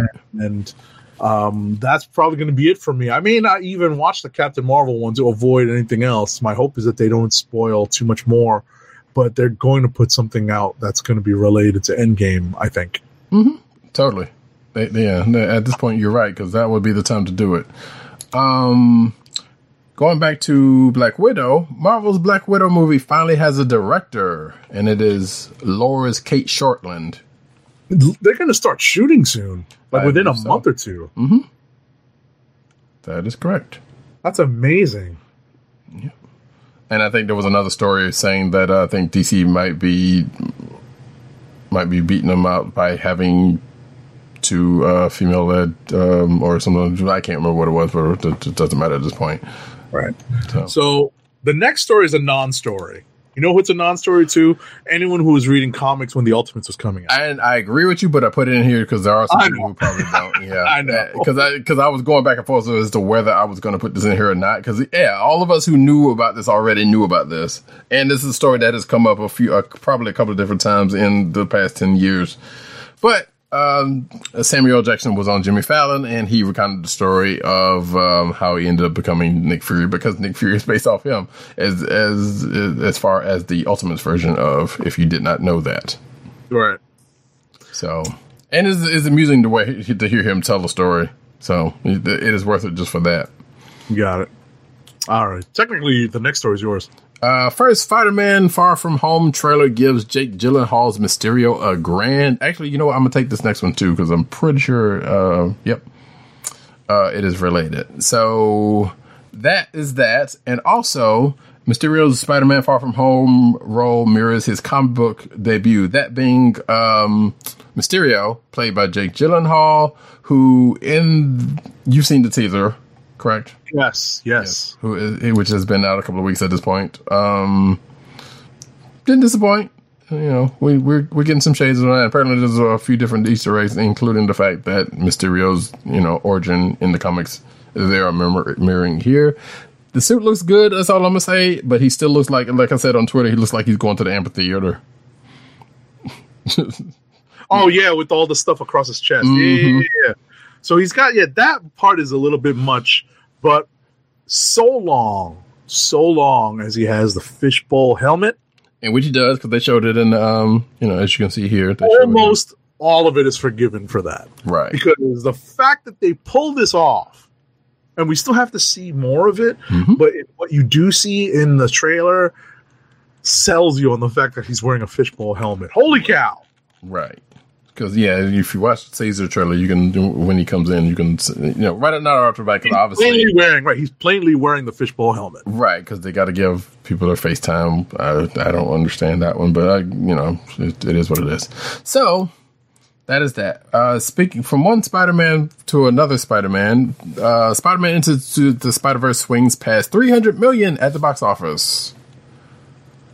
So, yay for that! And I cannot wait till that goes on DVD. Yeah, no, I think we're all we all are. Um, so apparently, there's some into the Spider Verse fan art that re that imagines a live action Spider Gwen. Yes. So some uh, person named Boss Logic was I feel like is the name I've heard. Oh yeah, he's a famous, before. right? He's yeah, he's he's a well known. Uh, uh, Like EDM GTG or something. Well, I was going to say he's at, at the very least a, a well known CGI, you know, CG artist. Yes. Yes, because I know I've I've seen that name before. So he did a rendering, or I guess he or they whoever did a rendering of Hailee Steinfeld, who voices uh, Spider Gwen as the tick character, and you see it if you're watching the video. Which sometimes you should watch the video because there's some good stuff that shows up in here. Do it. Exactly. From that, uh, speaking of Spider Gwen, Marvel Rising, Spider Gwen recruited by Secret Warriors in first trailer for Chasing Ghost Special, Case Ghosts Special. So we knew about this um, this special coming uh, a few months because when it got announced, and yeah, and I still hadn't seen the other uh, Marvel Rising uh, joint, but apparently this It's okay. It's fun. yeah, I've heard I've heard good things. So now they're um this one's focusing on um Spider Gwen, aka Skull Ghost Spider. Spider. Yeah, Spider Yeah, it's going to take some time for us to to really refer to the character as Ghost Spider because, as tried and true uh, uh, comic book heads, you just you know, they even introduced the character's title as Spider Gwen, so it's going to be pretty hard to break that habit. Right. I'm not ever going to. She's always going to be Spider Gwen. I don't care. when when when Miles gets his inevitable new um, moniker, he's still going to be Spider Man. Miles Morales, whatever. I, well, I don't know. Wow. They, they they've toyed around whether they're going to change his, you know, give him a new title or not. We don't know. Regardless. Um, the first special, which has been out for a while, shot the formation, formation of the Secret Warriors, which includes, you know, Miss Marvel, Squirrel Girl, Quake, America Chavez, Patriot, Inferno, and this is in this new special, which is 22 minutes long. They attempt to re- recruit uh, Ghost Spider, aka Spider Gwen, and there's a uh, a trailer if you haven't seen it already. Cool. All right, next up, uh, in something that I really haven't watched in a while, uh, Stan Lee gives a powerful speech on intolerance, against intolerance, uh, in the final animated cameo he makes during uh, this past Sunday's episode. Oh, was it? Okay, I, haven't watched any of. um uh, Right, no, but my point is, like, if this was last week's news, then it would be um, this past Sunday. It would have been this past Sunday's episode of Avengers Panthers Black Panther's Quest. probably So I think you can watch this on the Disney XD app yes. now. So that's pretty cool. I'm gonna I'm gonna actually try to pull that up when I get a chance to. You know, hopefully I get a chance over the weekend to watch this. So that, that should be uh, pretty cool. And also, uh, Mark Hamill and Hayley Atwell are making guest appearances on this show as well. Right. Same episode. Yes. Which is dope. You know, the um, which I don't know who Hamill's playing, but we can pretty much guess who Hayley Atwell's probably playing. Yeah, exactly, exactly. So, uh, but moving right along, yeah, I think um, I think that ad might be dependent on whether you have the cable channel in question. But I'm not. Oh, sure. that might be you. You might you might be correct.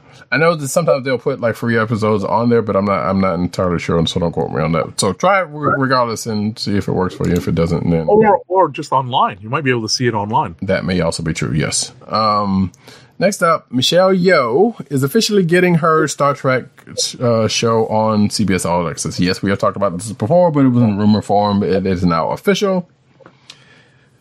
Um, it will follow Captain Georgiou's time as a member of Star, excuse me, Starfleet Section Thirty One Division, which, uh, uh, given the timeline that Georgiou was captain, is the the part of is um during the time of Discovery, which is ten years before the Enterprise, which means that Section Thirty One has been around for a long time, and I guess this is I, I'm going to assume maybe the formation of because I don't know if they, they may have um I have still have not caught up on Discovery, so I don't know if they they may have actually mentioned it during the course of this during the course Right, of the first mind- two seasons. I say, do you mind taking the next one so I can take the next two after that? Sure. Um, Star Trek. You are, the Star, you are the Star Trek guy. well, somewhat. Um, Star Trek Discovery confirms Spock did multiple five-year missions on the Enterprise. Uh, apparently, that is something that also came out during the course of uh, uh, Star Trek Discovery season one, possibly going into because season two just started at the time of this recording, and I know there was some Spock. There was a Spock focus. Uh, Spock is now a part of the show, not ne- Nimoy, just whoever this young, uh, new young person is. Um, but it, yeah, apparently during the course of this, yeah, during the, the the first episode of season two, we found out that Spock's been on the Enterprise longer than we see in TOS. Okay. And yeah, apparently in the episode, Spock mentions that he served with Pike for 11 years, which Pike is now a part of uh, Discovery. Uh, we should we should also point that out. So, and it says he serves with Pike for 11 years, 4 months, 5 days. That's a long time. So, there you go. Okay. So I'm taking the next two stories, and they're obviously related. Yes. The First one is that John Wick Chapter Three Parabellum got a poster and a motion poster. Um, the posters reveal the char- the John Wick looking through the window of the door for the Continental from the outside. Uh, fans of the movie will under- will know that the Continental is the uh, the in network It's kind of a haven. the in network uh, hotel that all assassins use. Hmm. Um, uh, and and you know that there's some rules about using it. And uh, what we got last week was a trailer for John Wick Three, and you guys got to watch this because you're going to see some motorcycle, uh, if not ninja fights, at least uh, Yep. sword fights and new doggy friends um, involved, including um, uh, attack dogs or, or tactical dogs, um, commanded by none other than Halle Berry. Halle Berry. Hmm. Yeah, I haven't seen the trailer yet. Even even been pulling the story, and I need to go ahead and do so. Really? Yeah. Uh, for some reason, I'm not sure why I haven't yet because I know I do have it in my in my, my, my YouTube queue, and and I just hadn't. This is one of those. This is one of those uh, movies that I'm probably going to stop watching trailers very soon as well because I don't want to see any more action that's being spoiled. right. I'm pretty much I'm pretty happy with the uh with what they're sh- with what they've shown us in this trailer and I'm good. I'm waiting to you know I'm sold. You're preaching to the choir at this point. Indeed. Uh, worth noting that there is a John Wick uh, comic book uh, that is but, uh, out, and I'm pretty sure the last issue came out like a couple of weeks ago. And Yep. it's interesting that the comic book kind of deals with uh, John Wick kind of early on um, in getting introduced to certain elements, such as the Continental. Now that I think about it. Right. And apparently, what we find out from chapter three, well, actually, it's a spoiler, not a spoiler, unless you hadn't seen chapter two. That kind of gets goes to a place. Right. Um. Oh wait. Oh shoot. Mark Dacascos is in this. Say again. Mark Dacascos is in this. Hold So uh, I'm reading this article and it says uh, we got the chairman from Iron Chef America fixing John with an unnerving stare. So Mark Dacascos is the is the chair of the Iron the Iron Chef America chair, but he's more popularly known as, if you go back a little while, as Manny from uh, Brotherhood of the Wolves, and he was kicking ass. He also did a stint uh, uh, on, on in season three of um, Agents of Shield. But if you haven't seen Brotherhood of the Wolves, um, he kicks ass in that. Unfortunately, he doesn't. He's not there for long. But Okay. that's where I know Mark Dacascos from. Uh, anyway, like I said, move right along. Oh, what happened? Oh, you got right. you got the Ghostbusters one. Yep. Ghostbusters 3 teaser trailer brings back the original Ecto 1. There are some people that are uh, fans of this because they didn't like the other one and they don't like women, but we, we don't. We, we, that's me editorializing. Well, I mean, ultimately, what I was going to say, yeah, that's that's your editorial. But what I was going to say is, this is more sequel than reboot. basically. And That- from what it sounds like, they're, they're kind of gloss. It sounds like they might be kind of glossing over uh, The reboot. the reboot, which could possibly set up because you know there are, there are those Ghostbuster books that the, uh, that IDW is putting out, and they they treat that as a separate universe, the- Mm-hmm. the, the separate universes, and so I don't know if that, that's that's what they're doing with this or not, but yeah. It's an easy way to explain it. Yeah, if that's if that is what they're going for, or but yeah, it is what Right. it is. Next, So next up, the Glass direct Glasses director M Night Shyamalan Ding Dong Shyamalan on why he turned down Marvel and DC. So, why did he turn it down? Uh, so it's basically he. I think he kind of thought that you know his style and what they've been doing with Marvel and DC movies would uh, conflict, and probably wouldn't work. Um, at least that is his reasoning. I, I, I'm like, you know, that if that is the case, that's good on him for for that. Because let's face it, Shyamalan movies have have been met with some criticism. well, look, they've been they've been at best inconsistent. Yes, um, his first three when he came out, you know, he had a thing going on, and then that um, was arguably first what probably three movies, I guess. I don't know, four for some people because apparently some people like The Village. Um, I think Unbreakable might have been his last personally good movie. Uh, which is the beginning of the trilogy, apparently for for Glass. Um, who knew? I still hadn't seen Split yet, and I'm not sure if I, I want. To. Right, like I say, I can't pass judgment on Split. I haven't seen it as well, and I think that it's probably necessary to watch before you get to Glass. yeah, yeah, especially when it's supposed to be going into Glass, uh, from from all all accounts. And so, I guess speaking of Glass, Glass, which just came out last week, um, so there's another article about here that's uh, it did it made it did a number um last when it when it up, but apparently it's not doesn't seem like it's going to make up its money in the long run. it it had a projection that sounded like it would, but uh, if if you go by another article, then it sounds like it may it may not. It's it's not doing that great. So, who knew? Gotcha. You know. So Uh, it's, a Shyamalan movie. Um, move right along. Right. So we're going into the spillover, right? Yeah.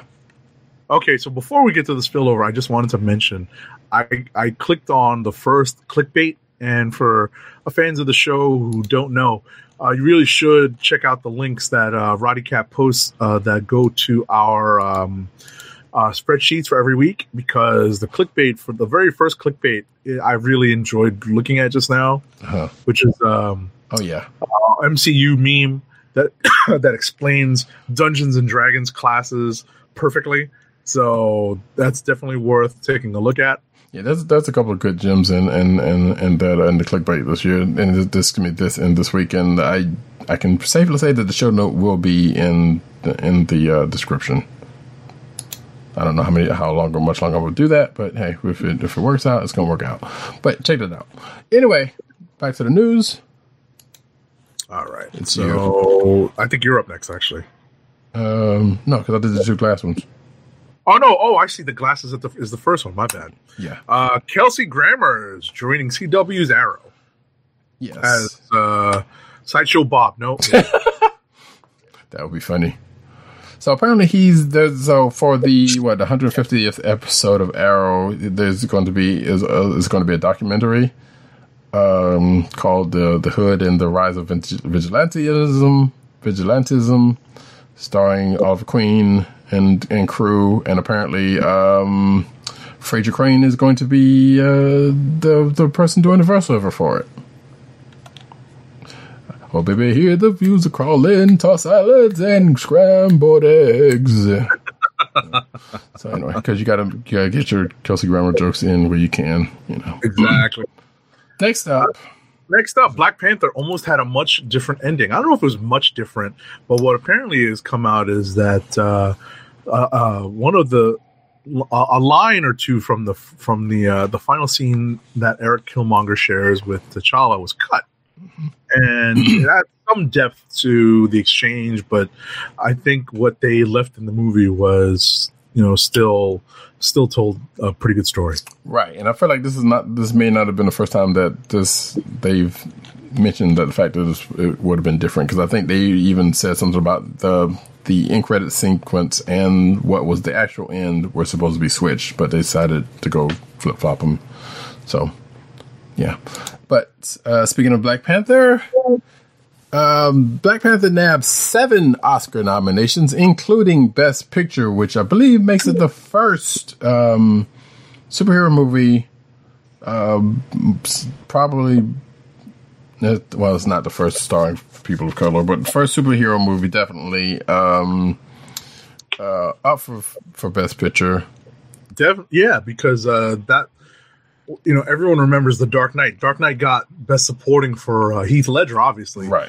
but uh, it did not receive a nomination for Best Picture. Yeah, because superhero uh, movies never never ever get that nod. Right. So Black Panther is the first superhero movie to get a nod for a nomination.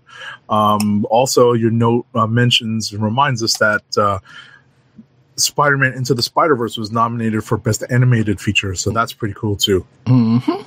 So we shall see how that plays out when the Academy Awards um, um, comes comes out on the February twenty fourth. I have not watched the awards any awards ceremonies in probably a couple of decades at this point, at least a good decade or two at this point. I may actually tune in. Who knows?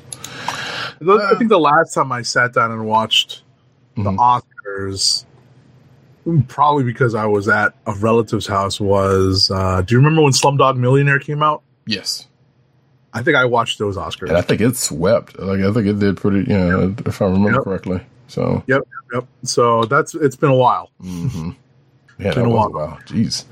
So, Um, I mean, I mean, I've, you know, you what it is, and I hate to tell, you know, and obviously the Academy hates to hear this, and this is why they can't find a host. Is that no one watches these things all the way through? They kind of dip in, dip out. They check it on Twitter. They look it up, you know, to see who won, you know, of the movies they actually saw.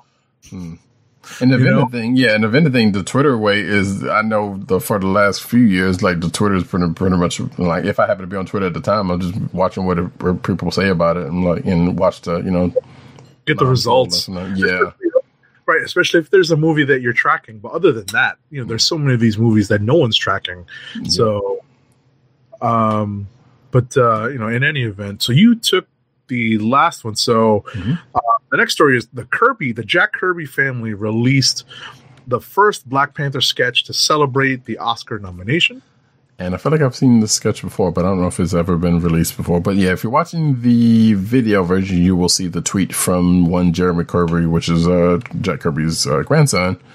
uh, with the note that says, "When my grandfather first put pencil to paper on the Black Panther, he had no idea uh, a simple sketch would change so many lives. He wanted to make a small contribution to equality and give readers a hero who looked like them. Congratulations, team, for an amazing movie, first BP sketch." And we see a, a version of the, uh, the the Black Panther right there. So cool.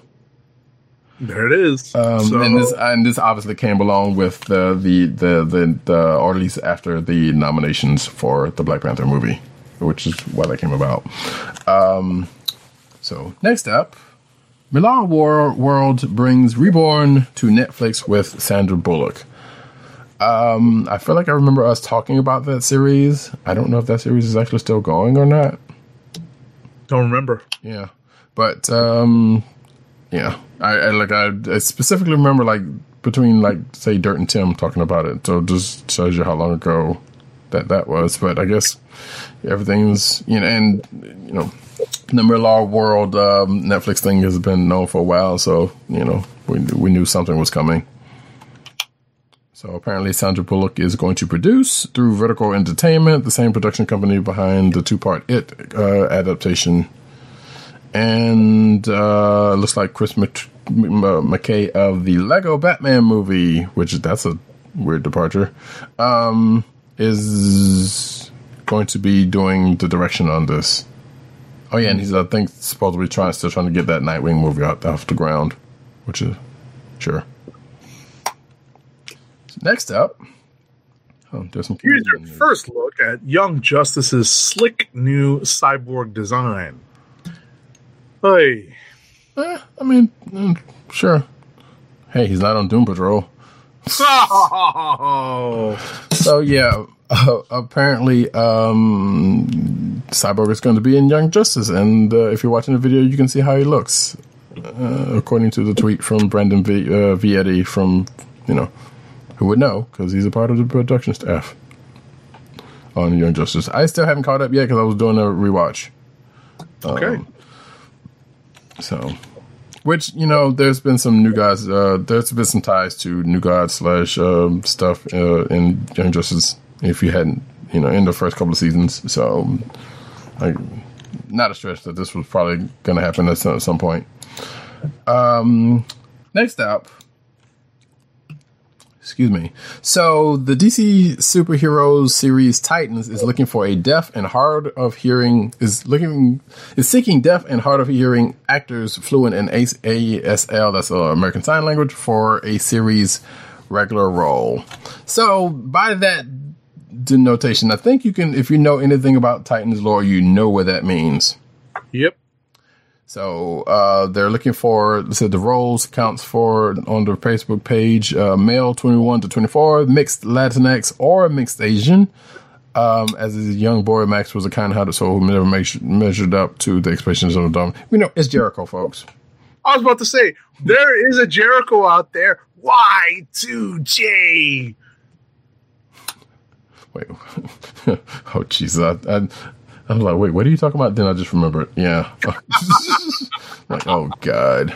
So if you are On. Yeah, well, yeah. So if you know someone who could possibly fit the bill, um, the the Facebook page is out there, and you can see it in the show notes. So, which my God, I'm assuming since they're doing this, and it's it's and if that is indeed Jericho, which means Deathstroke is probably gonna come at some point. Yeah. Um, because I can't imagine them doing one not the other. Either way, moving right along. So Supergirl, the TV show Supergirl, uh, the first look at Ducky. none other, none other than Jon Cryer as Lex Luthor. The last person you would think would ever, and I'm quoting Jericho here, ever would ever look threatening, menacing, or devious. Especially off of his run from three and two and a half men. Right. But yeah, so here's Ducky playing Lex, which I think is already, if I'm not mistaken, may have already started. Um, probably. Yeah, I don't know when he was when when it when it happened, but uh, oh yeah, here we go. No, it hasn't happened yet. So we'll debut Sunday, March 17th in a role called "Oh Brother, Where Art Thou." I am a man. Okay, I'm not to go do that. Um, so yeah, good. Hey, Ducky's getting work. Good. Um, Shazam films Funko Pop figures spoil a major plot point. And that point, yeah, spoiler alert, being that um, it doesn't seem like he's going to be the um, Billy Batson's going not going to be the other Shazam. I mean, go- the only Shazam because apparently the other members of the Marvel family is going to um, be in here also. Yeah, that's a big spoiler. Yeah, That's a big spoiler. possibly in their Shazam forms. Maybe that's what it sounds like. Um, it says earlier this month, a, children's book sparked rumors that we might see the Shazam family in the film. Which, by the way, Shazam number two came out this weekend. I totally forgot to read it. Yes, it did come out. and which I I feel like that part is I'm not necessarily holding back that book, but it's it's a lot because they're all in that book, and it's like wow, that's a lot all at one time. Right. So, but mm, it is what it is. Next All up, our last our last story in the cinematic uh, news section: DC's Shazam fights evil and buys beer in a somewhat hilarious new trailer. yeah, I mean people throwing out hilarious like it's water. I don't know why, but anyway, I mean it, don't get me wrong, it, uh, and the beer part like we've seen it in trailers in the past, and this is a new teaser trailer that may or may not have I haven't watched yet. It may or may not have some new footage in it. I don't know. So. I don't know. It's still looking kind of decent. Uh, there was also another article about the fact that Zachary Levi, who's playing the title character, was glad that uh, they killed him off in Thor movies, which I totally forgot he was in playing Fandral. He wasn't the first Fandral, that's why. Right. Um, but he was the last one. He was the one who actually got killed. Right. Um, um, wait, was the first one Terry Always, or am I tripping? Or maybe I'm thinking. Anyway, it doesn't matter. Um, so yeah, so it, it was because of that he ended up getting was able to take the part of Shazam. Chuck, folks. Anyway, moving right along to the comic book news. Comic book news. We transition. Uh, Buffy comic reboot promises a mind blowing Hellmouth revelation. Who? What? Where? Uh, Buffy, which is uh, the Buffy comic book, which just came out this week. Do we have to go back to the first sheet? Yes. All right. you faked me out here. I was like, "What is he reading?" okay. So, Oh. and and actually, I think I'll go ahead and take this next one also because it is related. Uh, in that Buffy the Vampire Slayer sells out before it even goes on sale, which was from last week, and it just uh, well, excuse me, it, it went on sale this week, but apparently as of last week, it's sold out before it even came out. So this is uh, the Jor- Jordie Bellaire written book with Dan uh, Mora doing the art, and um, whoever that is doing the coloring, I guess. Uh, and and of course, Joss Whedon is is doing some creative work. I mean, you know, giving some creative uh, um, notes behind the scenes. So Cool. yeah. Next, All right. Uh, next up, the supernatural law creator, uh, Batton Lash, sure. has passed away. So sadly enough, Batton Lash, the award-winning writer and artist of the long-running comic book series Supernatural Law, originally titled Wolff and Byrd: Counselors of the Macabre, has passed away at the age of 65. He'd been dealing with uh, brain cancer for the last few years of his life. Not cool. Yeah, and apparently he ran. Uh, uh, he and his late wife, excuse me, not late wife. He and his uh, editor slash wife ran Exhibit A Press, one of the longest running small press comic book companies around, uh, which formed in 1944 to publish said book, uh, Supernatural Law. I have never heard of this book before, so that's, It's a strip, I guess. I guess so. So, sad All news. right. And speaking of other sad news, Ron Smith, longtime Judge Dredd artist, also passes away um, at the age of 94. So, again, like I said, he was the long running um, uh, artist on Judge Dredd, the 2000 AD. Well, stuff. We got, yes, you know, Judge Dredd. So, Alrighty. Uh, next up, uh, Thanos, the limited series, is going to explore a, a new limited series. It is going to explore his early relationship with Gamora. I guess. Why is that necessary? I don't know, but hey, it's a thing. Um, Well, also, read that stuff before you know before what call it uh, Endgame comes out. I guess. Sure, and I guess the fact, well, also the fact that she was the one who, spoiler alert, killed him in Infinity Wars. Apparently, I guess you can kind of get something out of that too. Um, but yeah, definitely, that's it. Just seems like an in-game tie. Uh, also uh, worth noting, which I believe I've said earlier in the in the show, um, April uh, solicitations have come out, so some of the stuff is coming from there, including some very nice news. Um, Next up, True Believers comic book reprints uh, to set the stage for Avengers Endgame. Speaking of, so yeah, they're reprinting. Uh, it looks like Infinity Gauntlet, uh, Warlock and Infinity Watch, and a few other books to you know come to around the time of uh, Endgame. All right.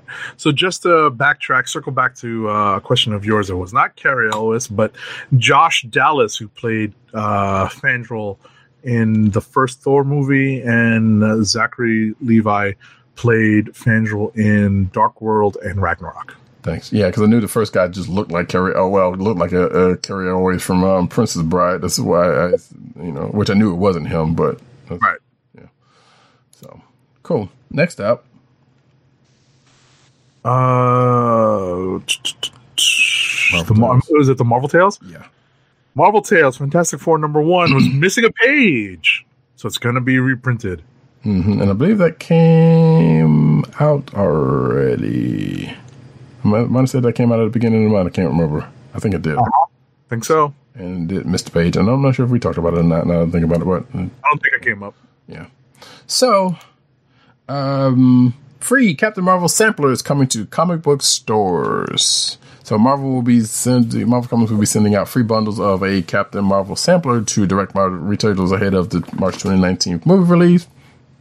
Um, scheduled to hit stores February 6th. The Captain Marvel starts here. Start here. Sampler will include excerpts from Life of Captain Marvel, Marvel Rising, and Captain Marvel. I'm going to assume that's the Kelly's who did the comic run since the movie is being based off of it. I mean, that sounds logical. And then Life of Captain Marvel, I remember you talking a good bit about. Right. So let's see. Uh, da, da, da, da, it will be selling in twenty five. Oh, the retailer costs of five dollars, but they'll be free for people going into the stores. It'll be right. interesting to see if in retailers take this up. I don't know. Mhm. We can kind of skip the next story. Yeah, we kind of talked about that. Uh, Natasha drops in on New Year's Eve. Uh, we didn't actually get into it, into it, but yeah, that's basically talking about Black Widow number one. So, phew. So uh, the next story is uh, the X Men and the Punisher titles are being drafted for Marvel's War of the Realms. I think these are going to be uh, limited series or are they crossover issues? um, tie-in limited series. Yes, because apparently there's a lot of tie-ins and a lot of uh, from what, I, especially if, if you look at the solicits for uh, uh, April. Oh my God, it's like every book in the in the line is going to have a tie-in issue. Well, it's it's it's listen. Anytime there's a war in the Marvel universe, everybody's involved. But that's not true though. I mean- What was the last war that not everybody was involved with. Civil War, because the X Men wasn't wasn't involved. Uh, I think either one of them. internal war. Well, there is that, yeah, and that's and then there you go, and there's another thing because they they were having their own thing, and and no one else was around. Um, I, we can go on with that, but you know, so, so but now there's precedent for not everybody showing up. But apparently, this one's going to be line wide. It looks like because even Squirrel Girl, who's never been in a big event, uh, it's got a tie-in issue.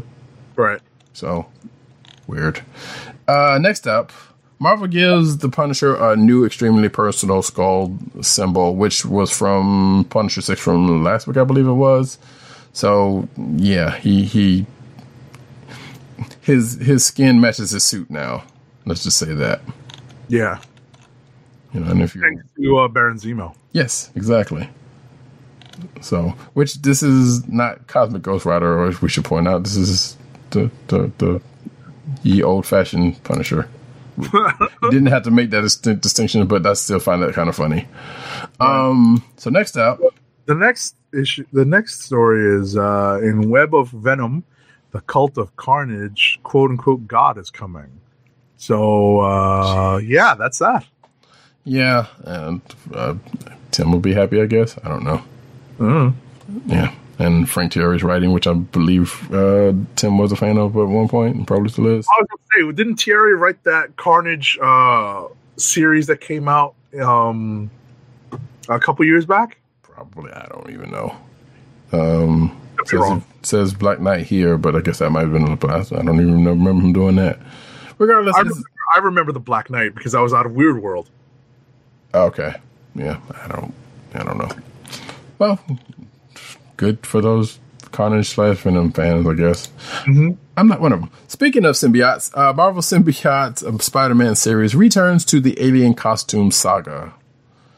So Marvel announced that a new series starring Spider-Man that will revisit one of the Wall Crawler's most iconic uh, arcs, the Alien Costume Saga. That the series titled Symbiote Spider-Man by Peter David will explore the weeks when Spider-Man was wearing his black costume because you know we haven't gotten enough of that. Uh, before he discovered it was an alien symbiote that would go on to become a supervillain turned anti-hero Venom. Right. And um, I'm not reading this because uh, Greg Land is doing the art. Yes, I was I was going to mention that your your favorite art, your and Dirt's favorite artist. Mhm. Which I still curious is what you think about David Nakayama, but that's a whole nother story for another time. Um, Marvel Team Up returned in 2019 with a new hero. Now, last week, um, I believe last week being the, the one we talked about the New Year's the New Year's predictions or the last year's prediction. I may have mentioned, or I may think I mentioned this. I did mention it last week. The fact that they were not uh, that didn't keep up with Marvel. No, I'm sorry, that was Marvel Two-in-One Right. that I was talking about, not team up. But because, and we've I've talked about uh, a couple of weeks ago the fact that they're bringing back a whole bunch of old titles. So Marvel Team Up is coming back with the first arc and um, written by one Eve Ewing of Ironheart fame. So yay for her. And artist Joey Vazquez, and the team up is going to be between one Kamala Khan, Miss Marvel, and one Spider-Man, Peter Parker, not Miles, which that I would have enjoyed seeing Miles in, um, you know, Miles in, um, You can read champions for that. I think that's well, that's true, but I mean, they're also in a in a team settings, and apparently Zub's doing something to them in that book. So that, I'm, I'm just saying, a team up. Just I think, yeah, I was about to say. I think I think that's why one and two. Uh, Uh, I guess. it'd be it'd be uh, uh, we'd be remiss to uh, to to uh, to not mention that uh, uh, the Marvel Team Up uh, book was traditionally um, Spider-Man and X, whereas Two-in-One was always Thing and X. Right. And this doesn't seem to, and this is going back to the classic sense of Peter and X, I'm assuming, unless, well, unless Miss Marvel is actually going to be, I don't know. Uh, so the the first arc is going to be three story, three, three issues teaming up between, like said, Miss Marvel and, and Peter. Um, um, we're not sure what's going to go on past that. Although if I if I probably read the uh, solicitations, I probably could have doled out some of that. So um, it's no telling whether Miss Marvel is going to be the focus of team up this time. Is this the what sounds like it's alluding to, or is it is indeed going to be Peter and X? So Well, we'll see. yeah, we'll, we will see. Well, but we're still months away, right? We're still we'll, we're we're still at least another month of solicitations away from finding out what's going to happen in the next issue. So, or in the first issue, yes, correct. So yeah, that's the thing. Um, there you go. next up, uh, Marvel was 2018's top publisher, but DC had the best-selling comic. Uh, we talked about this last week in the year-end review. A little bit, yeah, to to a point, yeah, and yeah, we, which is I alluded to this story then because I already had known this was a was a thing. So we, you know, regardless of what was said um, last week, yeah, some of that still plays out. EA's open world Star Wars game has been canceled. What? Oh, um, others are still in, development. So this is the second EA-based Star Wars game that has been canceled. I don't know what in the world they're doing over there. The first one was Star Star Wars thirteen thirteen, which was supposed to be something, and then there's this one, which we still did not know much about what this was going to be, except for that Visceral Games was going to be um, producing this uh, alongside Amy Hennig of uh, Uncharted fame. So there was high hopes, or there was some hopes for this being pretty decent. Uh, but apparently, we're not going to see it anymore. So great. Thanks, EA. All right, next up, Spider-Man 2099's Rick Leonardi is joining DC's Batman Beyond. So artists Rick Leonardi and Wade Von Grawbadger are taking over DC's Batman Beyond title. Um, they're joining series writer Dan Jurgens with April's number 31. Yay, I guess. Mm. All right. I didn't know the books were still going on. Um, Congresswoman Ocasio Cortez Watchmen tweet spawns new political memes. So apparently, um, Alexandra Ocasio Cortez um, quoted the Watchmen. Yeah, specifically Rorschach. Yes. And um, she sent the internet into a short tizzy. She's, you know, she is a. I'm trying to be careful on words. I don't want to say media darling, but you know, sh- sh- No, I was about to say, let you know, we'll we'll we'll, we'll keep it to the fact that she's got a lot of exposure, and I like the fact that she came up with. Listen, she comes up with these things, and obviously she's got a team, but it's kind of cool that they came up with this one real quick. Yeah, and I feel like some of this because from all accounts of her, she's pretty savvy in a few different areas. So it's not un, unlike the fact that she could be a geek and possibly, you know, you know. Yeah, we don't know. So and uh, she's also been on Twitch fairly recently. Um, I can't remember what the reason was behind beside, beside that. So, but like I said, you know, it's quite possibly she is quite the geek that. It's that pretty cool that they came up with that quick, though. Right. So, You know. all so right. next Uh, up.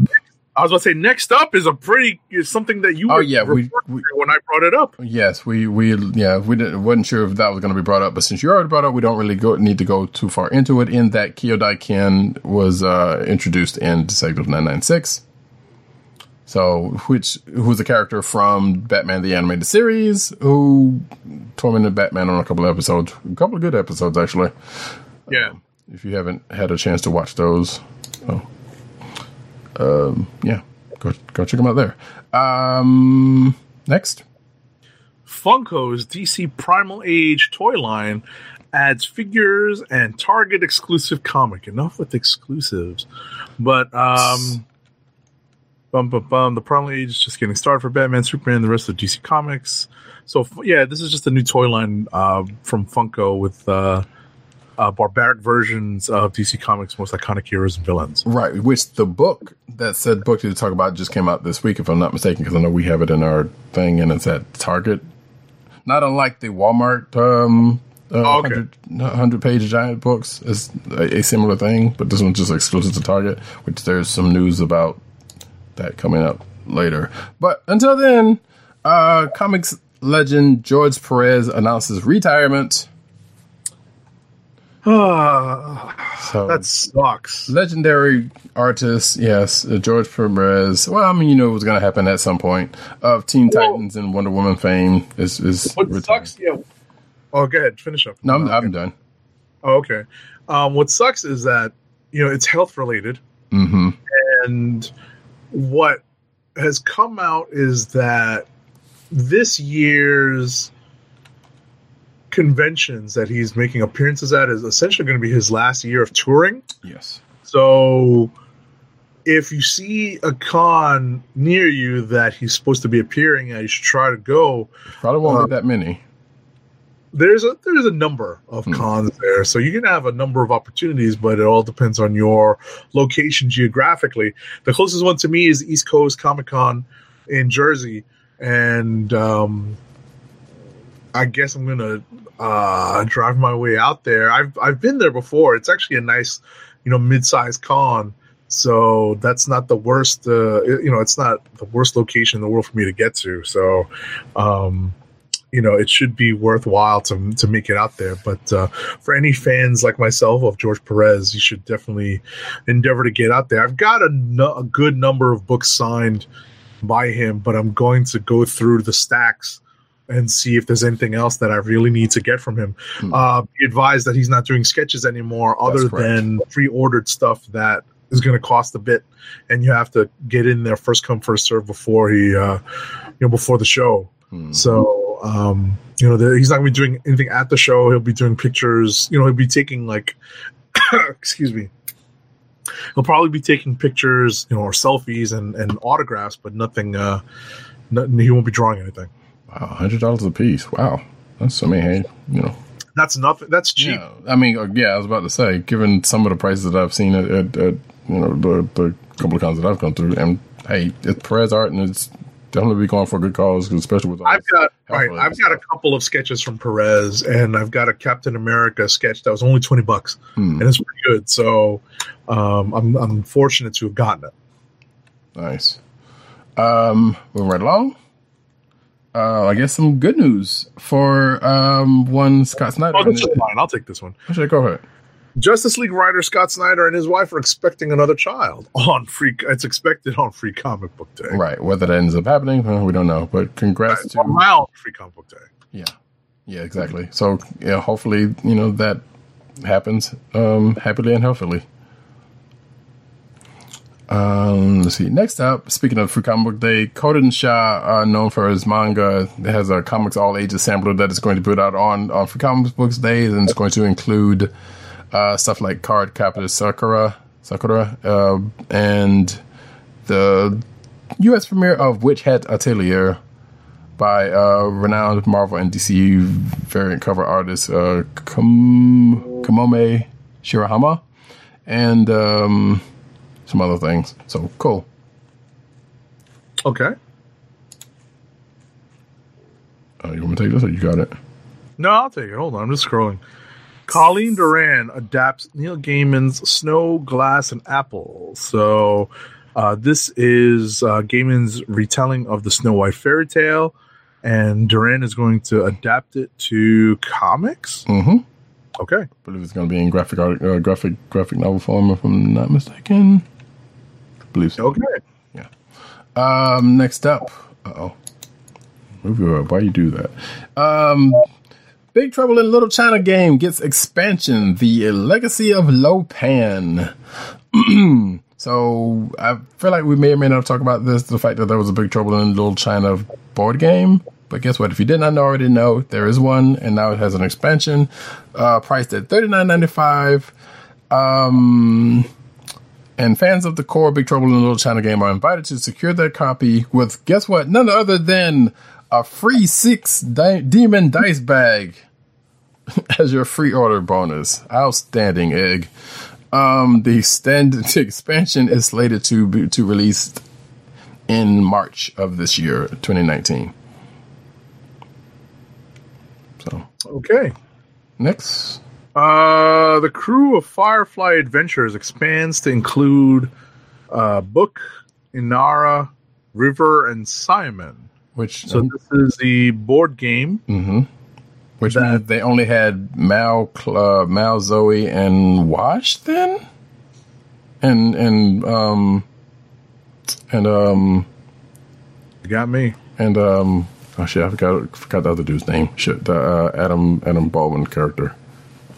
Regardless, yeah. So yeah, there was a there's a Firefly board game and it there's an expansion. So there you go. Um, next up, DC's Titans, which I think I talked about this earlier or mentioned it earlier. DC's Titans canceled with April's issue 36.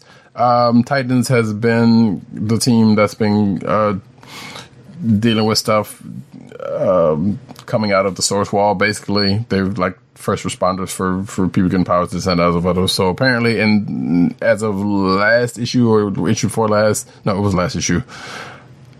Uh, their mission has kind of changed because of uh, some stuff with the red and some things going on, and they still got to wrap up the Raven little storyline. So apparently, this this uh, book is coming to an end. So Okay. In April. There you go. That was a decent book. Uh, time will come. Has come. Uh, Next. up, uh, Tom King responds to a controversy involving uh, Superman, a Superman story uh, that features Lois Lane that was uh, in the uh, 100 page giant book distributed through Walmart. So not to dwell on this too too much, but um, it spoiler alert has to do with the uh, some apparently uh, It's a- relatively yeah, relatively graphic sequences of Lois getting killed over and over again because of uh, and not for real, but in uh, It's Superman's imagination. basically. But nevertheless, they they go through it a, a few times with that, which um, sent some parents in an uproar because them thinking, and I guess I don't know want to say rightly, rightfully so, but thinking, I guess within some reason that hey, you're getting this from Walmart, which you know for whatever reason, thinking it's supposed to be kid friendly, which it's kind of not given that. Um, but this also these giants has things have never been specifically said that they were you know all ages or kid friendly or kid Right. kid Yeah, or, or no, I was going to say all ages. yes just to, to put that there so that You being hit, said you hit that, that right on the head because I don't recall this ever being the case. right and i think this issue pretty much mentions that also so um that being said i'm kind of surprised that the the hubbub about it has not reached uh, other people, or maybe it hasn't. I'm just been out of the loop of that because it's like that. In this case, it's families thinking was like, wait, why are they showing this in this supposedly kid friendly or what they thought to be a kid friendly book? You know, coming out of Walmart. Um, when the other side of that is like, wow, why did was it really necessary to kill Lois all that many times, even if it was a dream sequence, and especially with the fact that DC in general has a history of killing off women, you know, and and showing it in a couple of different times, you know, and there's that whole fridging thing that's been, you know, from years past. But that's a whole other thing. I'm surprised the people who would be, you know, uproar in an uproar about that, rightfully so, you know, hasn't come come about with that. But it is what it is. In which, and I was, I think it's a bit. I think it's a bit much over. Probably not too much. Um, that's, but I haven't read it, so I can't say. I mean, I can't, I can't either. But at the same time, but like, but like I said, going to what the people in this case, like I said, that that that whole thing I just mentioned has, has not been brought up yet. So Right. that, taking that out of the equation, it's about It's an imagination sequence. I think that's probably what. yeah, but still the fact that you know you can see parents being a little bit, you know. It's like, well, this is supposed to be a kid's book. So they're, they're thinking this is a kid's book and it's in Walmart. So, regardless of whether it's a dream sequence or not, the fact that It reminds me of the parents that brought their kids to the first South Park movie. Yeah. Or, or any movies that's, you know, you know, they can be a little over the top or graphically intensive, intensive, I guess. So, and then being upset, you know, when it's, when it's actually something to it. So, I don't know. It, it, it is what it is. But apparently, from what we found out from, I haven't checked. Uh, I think Dirt said that it, it was this was Sold out because sold out. someone came in and bought them all. Now, to be fair, I, I and I do know that I've seen people in the store lo- local to me, people just going through the racks and you know, kind of looking for specific ones. And and I think, like he said, some sometimes that the, the thing he said the particular store that he said that would normally kids still having was the one that was sold out. And Right. uh, I don't know. Like I said, I haven't. I know there's a Walmart down the street, and I hadn't really gone to check, but I would assume that's probably gone. And I haven't really been checking for them since the first couple. So Gotcha, gotcha, gotcha. It is what it is. That's the thing, you know. Uh, next up, speaking of uh, Tom King, DC offers a major clue for heroes in crisis killer's identity. Again, like I said. So, Wait, they're going to do it in April? Well, it is the eighth issue, so I mean, and yeah, it like it's the next to last book, so then that would be the time that they're gonna. Which I guess I don't know. I, I don't I don't know what's going on in that thing. When and we talked about this last week, you know, we don't know how this is to end up.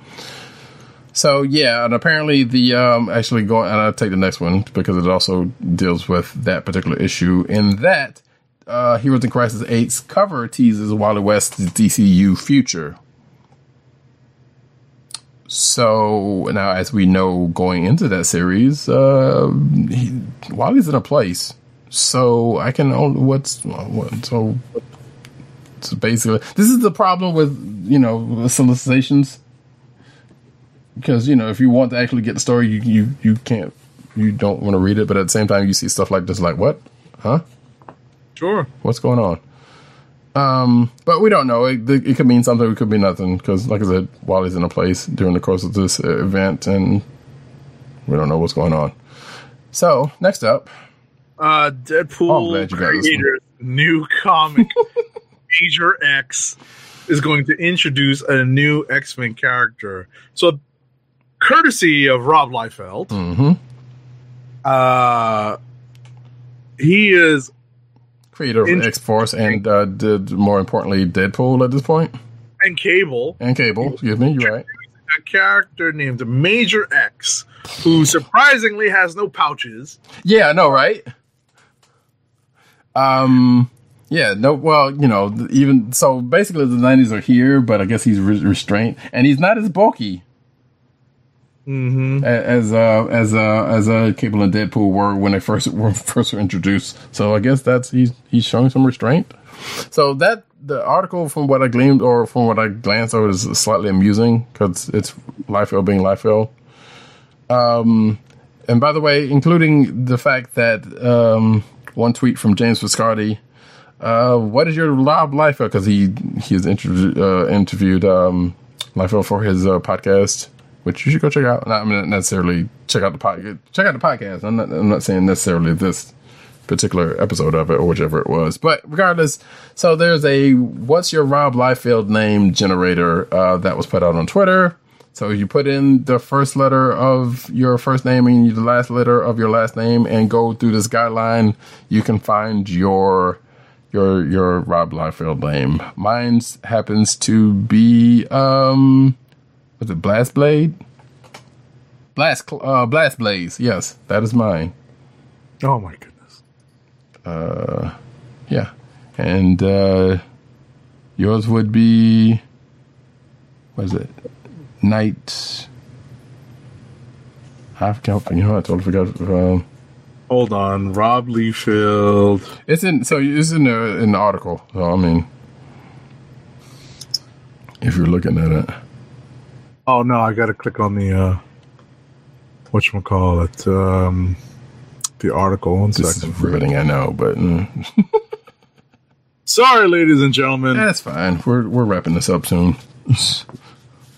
Uh, next up, uh, while we're waiting uh, with bated breath on Yes. what my Rob Liefeld name would be, Indeed. um, the uh, we were talking about friendly neighborhood Spider-Man before, and there's uh, a story that came that was in at the uh, a backup story in the first issue that's probably going to come to the forefront very soon, and that's what uh, this story is about. It's a mild spoiler that I'm not going to spoil. Um, Aunt May is going to reveal a shocking secret to Spider-Man in the pages of Friendly Neighborhood Spider-Man. And as I said before earlier when we talked about this, and last uh, couple a couple weeks ago when I talked about this, I hate this. Yeah, it's not good. I don't like it. I don't like it. It's not good at all. So, but yeah, so that's the thing. Um, yeah. Um, did you find your name or no? I'm just pulling it up now. So you can move on. I'll let you know. It's Flame, I believe. All right. Well, go ahead. No, go So, go yeah. with the uh, No Road Home. Marvel's No Road Home finale teases an Avengers death. Um, the Avengers No Road Home is the apparently a spiritual successor to Avengers No Surrender, which was the uh, event from last last year. Which now that I think about it, I don't think we talked about last last week. Um, yeah, oh well. Uh, so yeah, so that's the thing that is coming up in the coming months, and there's a, a partnership with Conan, which we already talked about in season six. Pardon. Um, and yeah, that's the thing that's going to happen, and apparently Avenger might die. Ah, this is when they finally kill Voyager. That's what I'm thinking. We knew you. Alas, poor Voyager. I mean, that's the logical conclusion because I can't imagine them. Although I don't know, there's they, they, they could get rid of they probably could get rid of somebody. I don't know who, but uh, and depending on what what's going to be the makeup of the team, also going into this. Um, if it's I'm gonna on Night Flame. Okay, so it was Night Flame. All right, Night Flame. yes. So Goodness gracious. So there you go. Uh, that, that's uh, Agent 70's uh, Rob Liefeld name. Um, I wouldn't be surprised if that is actually how he came across his characters' names. Uh, it would shock me none the least. Um, I assume there's there's unless that interview that Viscardi did may may shine some light on that, or that's just something that came across. It is what it is. Uh, Star Trek Year Five brings the Enterprise's mission to a close.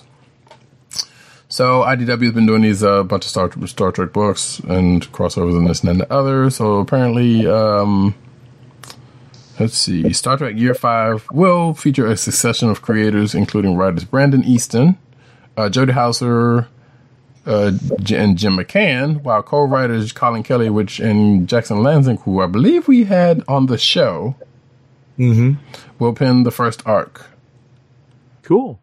Um, so yeah, so that five year mission is, is I guess going to come to come to a close. There you go. Next. Next up, uh, Marvel is launching a Star Wars limited series based on a theme park. Get that. Yeah. Circle circle circle of life.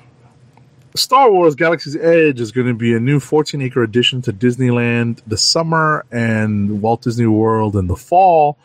And it's going to inspire a new Marvel comic book tie in limited series debuting in April. And you know what the uh, sound effect is for this? Well, that too. yeah. So yeah, synergy, folks. Um. Yeah, speaking of, well, no, it's not speaking of anything. Uh, Howard Chaykin seemingly distances himself from 1970 Star Wars work in Post Against Nostalgia.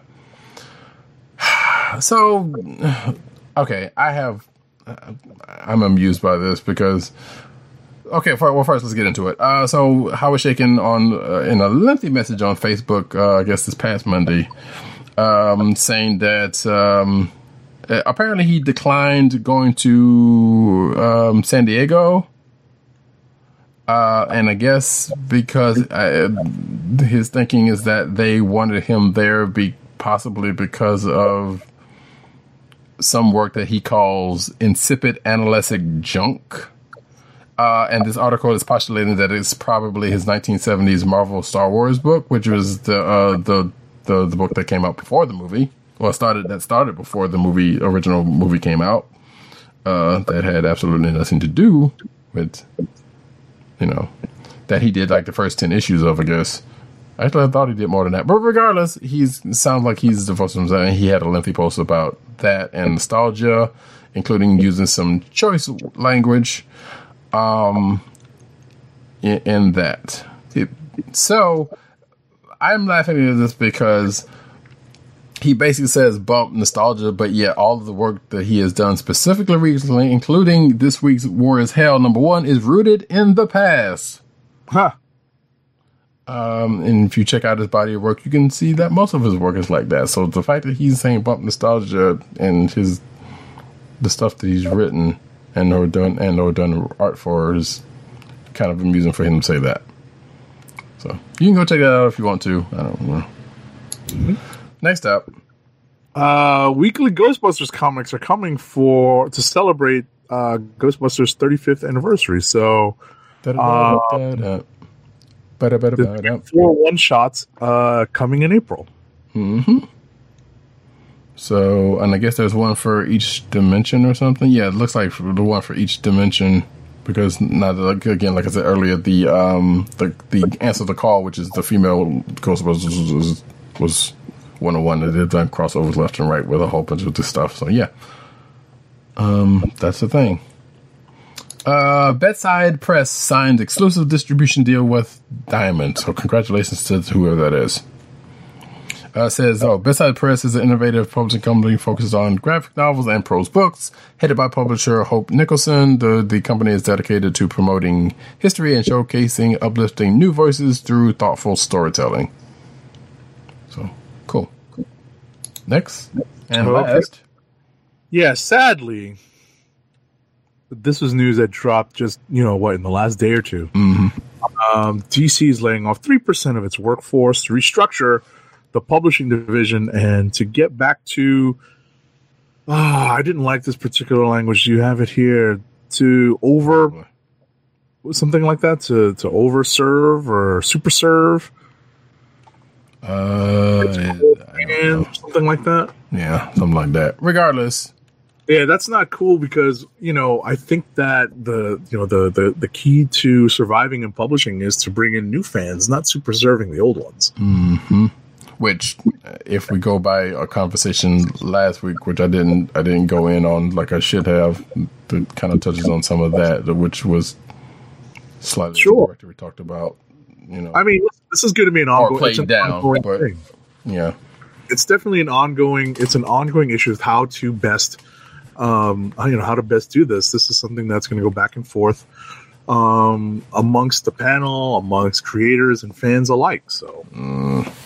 yeah. But uh, according to this article, the company has been organized into three dis- distinct areas as of Wednesday's news: editorial, which will be continued to be overseen by editor in chief Bob Harras; production and manufacturing, which remains under the pur- uh, purview of senior VP manufacturing. Uh, Alison Gill and the newly created publishing support services will handle sales, marketing, and promotion for DC product and be handled by longtime DC veteran Hank uh, Ken Kanalz as senior VP publishing strategy and support services. Um, and yeah, there were some unspeculated reports that uh, Dan DiDio and Jim Lee could be among the ones leaving the company, but according to this, doesn't seem to be the case. So, hmm. and that, folks, is the news, and also brings us to the end of the show. But first, we have an ad. Our last ad read of the night is for Funko. Funko Fun at First Sight. It's your home for exclusive collectibles, apparel, and brand merchandise. Now, for the listeners of the Comic Chronicles, you can enjoy 10% off your entire purchase when shopping at Funko for pop vinyl bobbleheads, t shirts, hats, or socks, or custom DIY pop figures, art books, and skateboards. To place your first order with 10% off and to help keep our show free for you, go to our network website at cspn.us. That's cspn.us. Then click on the Keep Our Podcast free link at the top of the page. From there, scroll down to the Funko link and place your order. When you get to the checkout, put in the offer code SHOP10 for your 10% off discount. Funko through cspn.us. Do it today. And another thing you should do, whoops. Hmm. Uh, well, another thing you should do, but not today, is check out this very program next week. This time, well, not this time, usually 9 ish p.m. Thursday nights when we record or after the fact on CSPN.us. And with that, uh, agent underscore 70 on Twitter and Instagram.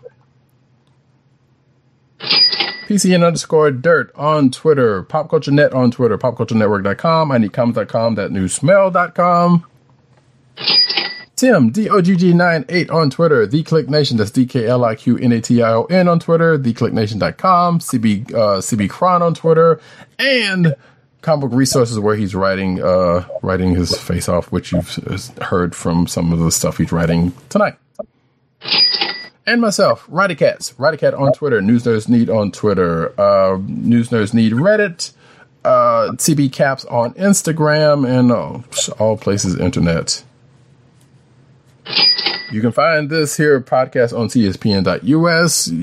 Uh, do it today. You'll be joining us soon. All that good mess. Uh, you can subscribe to this podcast on Apple iTunes, aka Apple Podcasts, Google Play, Spotify, CSPN's uh, SoundCloud page. And you can go to shop.cspn.us for merch from this show and other shows therein. There. And with that, we come to the end of this fine show. We'll again come back next week. We'll have some more of this fine content for you guys, preferably one week's worth. Um, and I don't think there's any movies to speak of or anything. But hey, regardless, things will happen. We will be here for it. And with that, folks, this has been the Comic Book Chronicles. And it doesn't matter what your comic book show. No, I'm just kidding. Um, It doesn't matter what you think. Exactly. Because it matters what we think, and that's what matters. Um, this is the Comic Book Chronicles, and we're out. Eight, one. Good evening, Rick. Would you believe it's, it's Doctor Doom? What's on your evil mind? Oh, Hold your insulting tongue and mock my words well.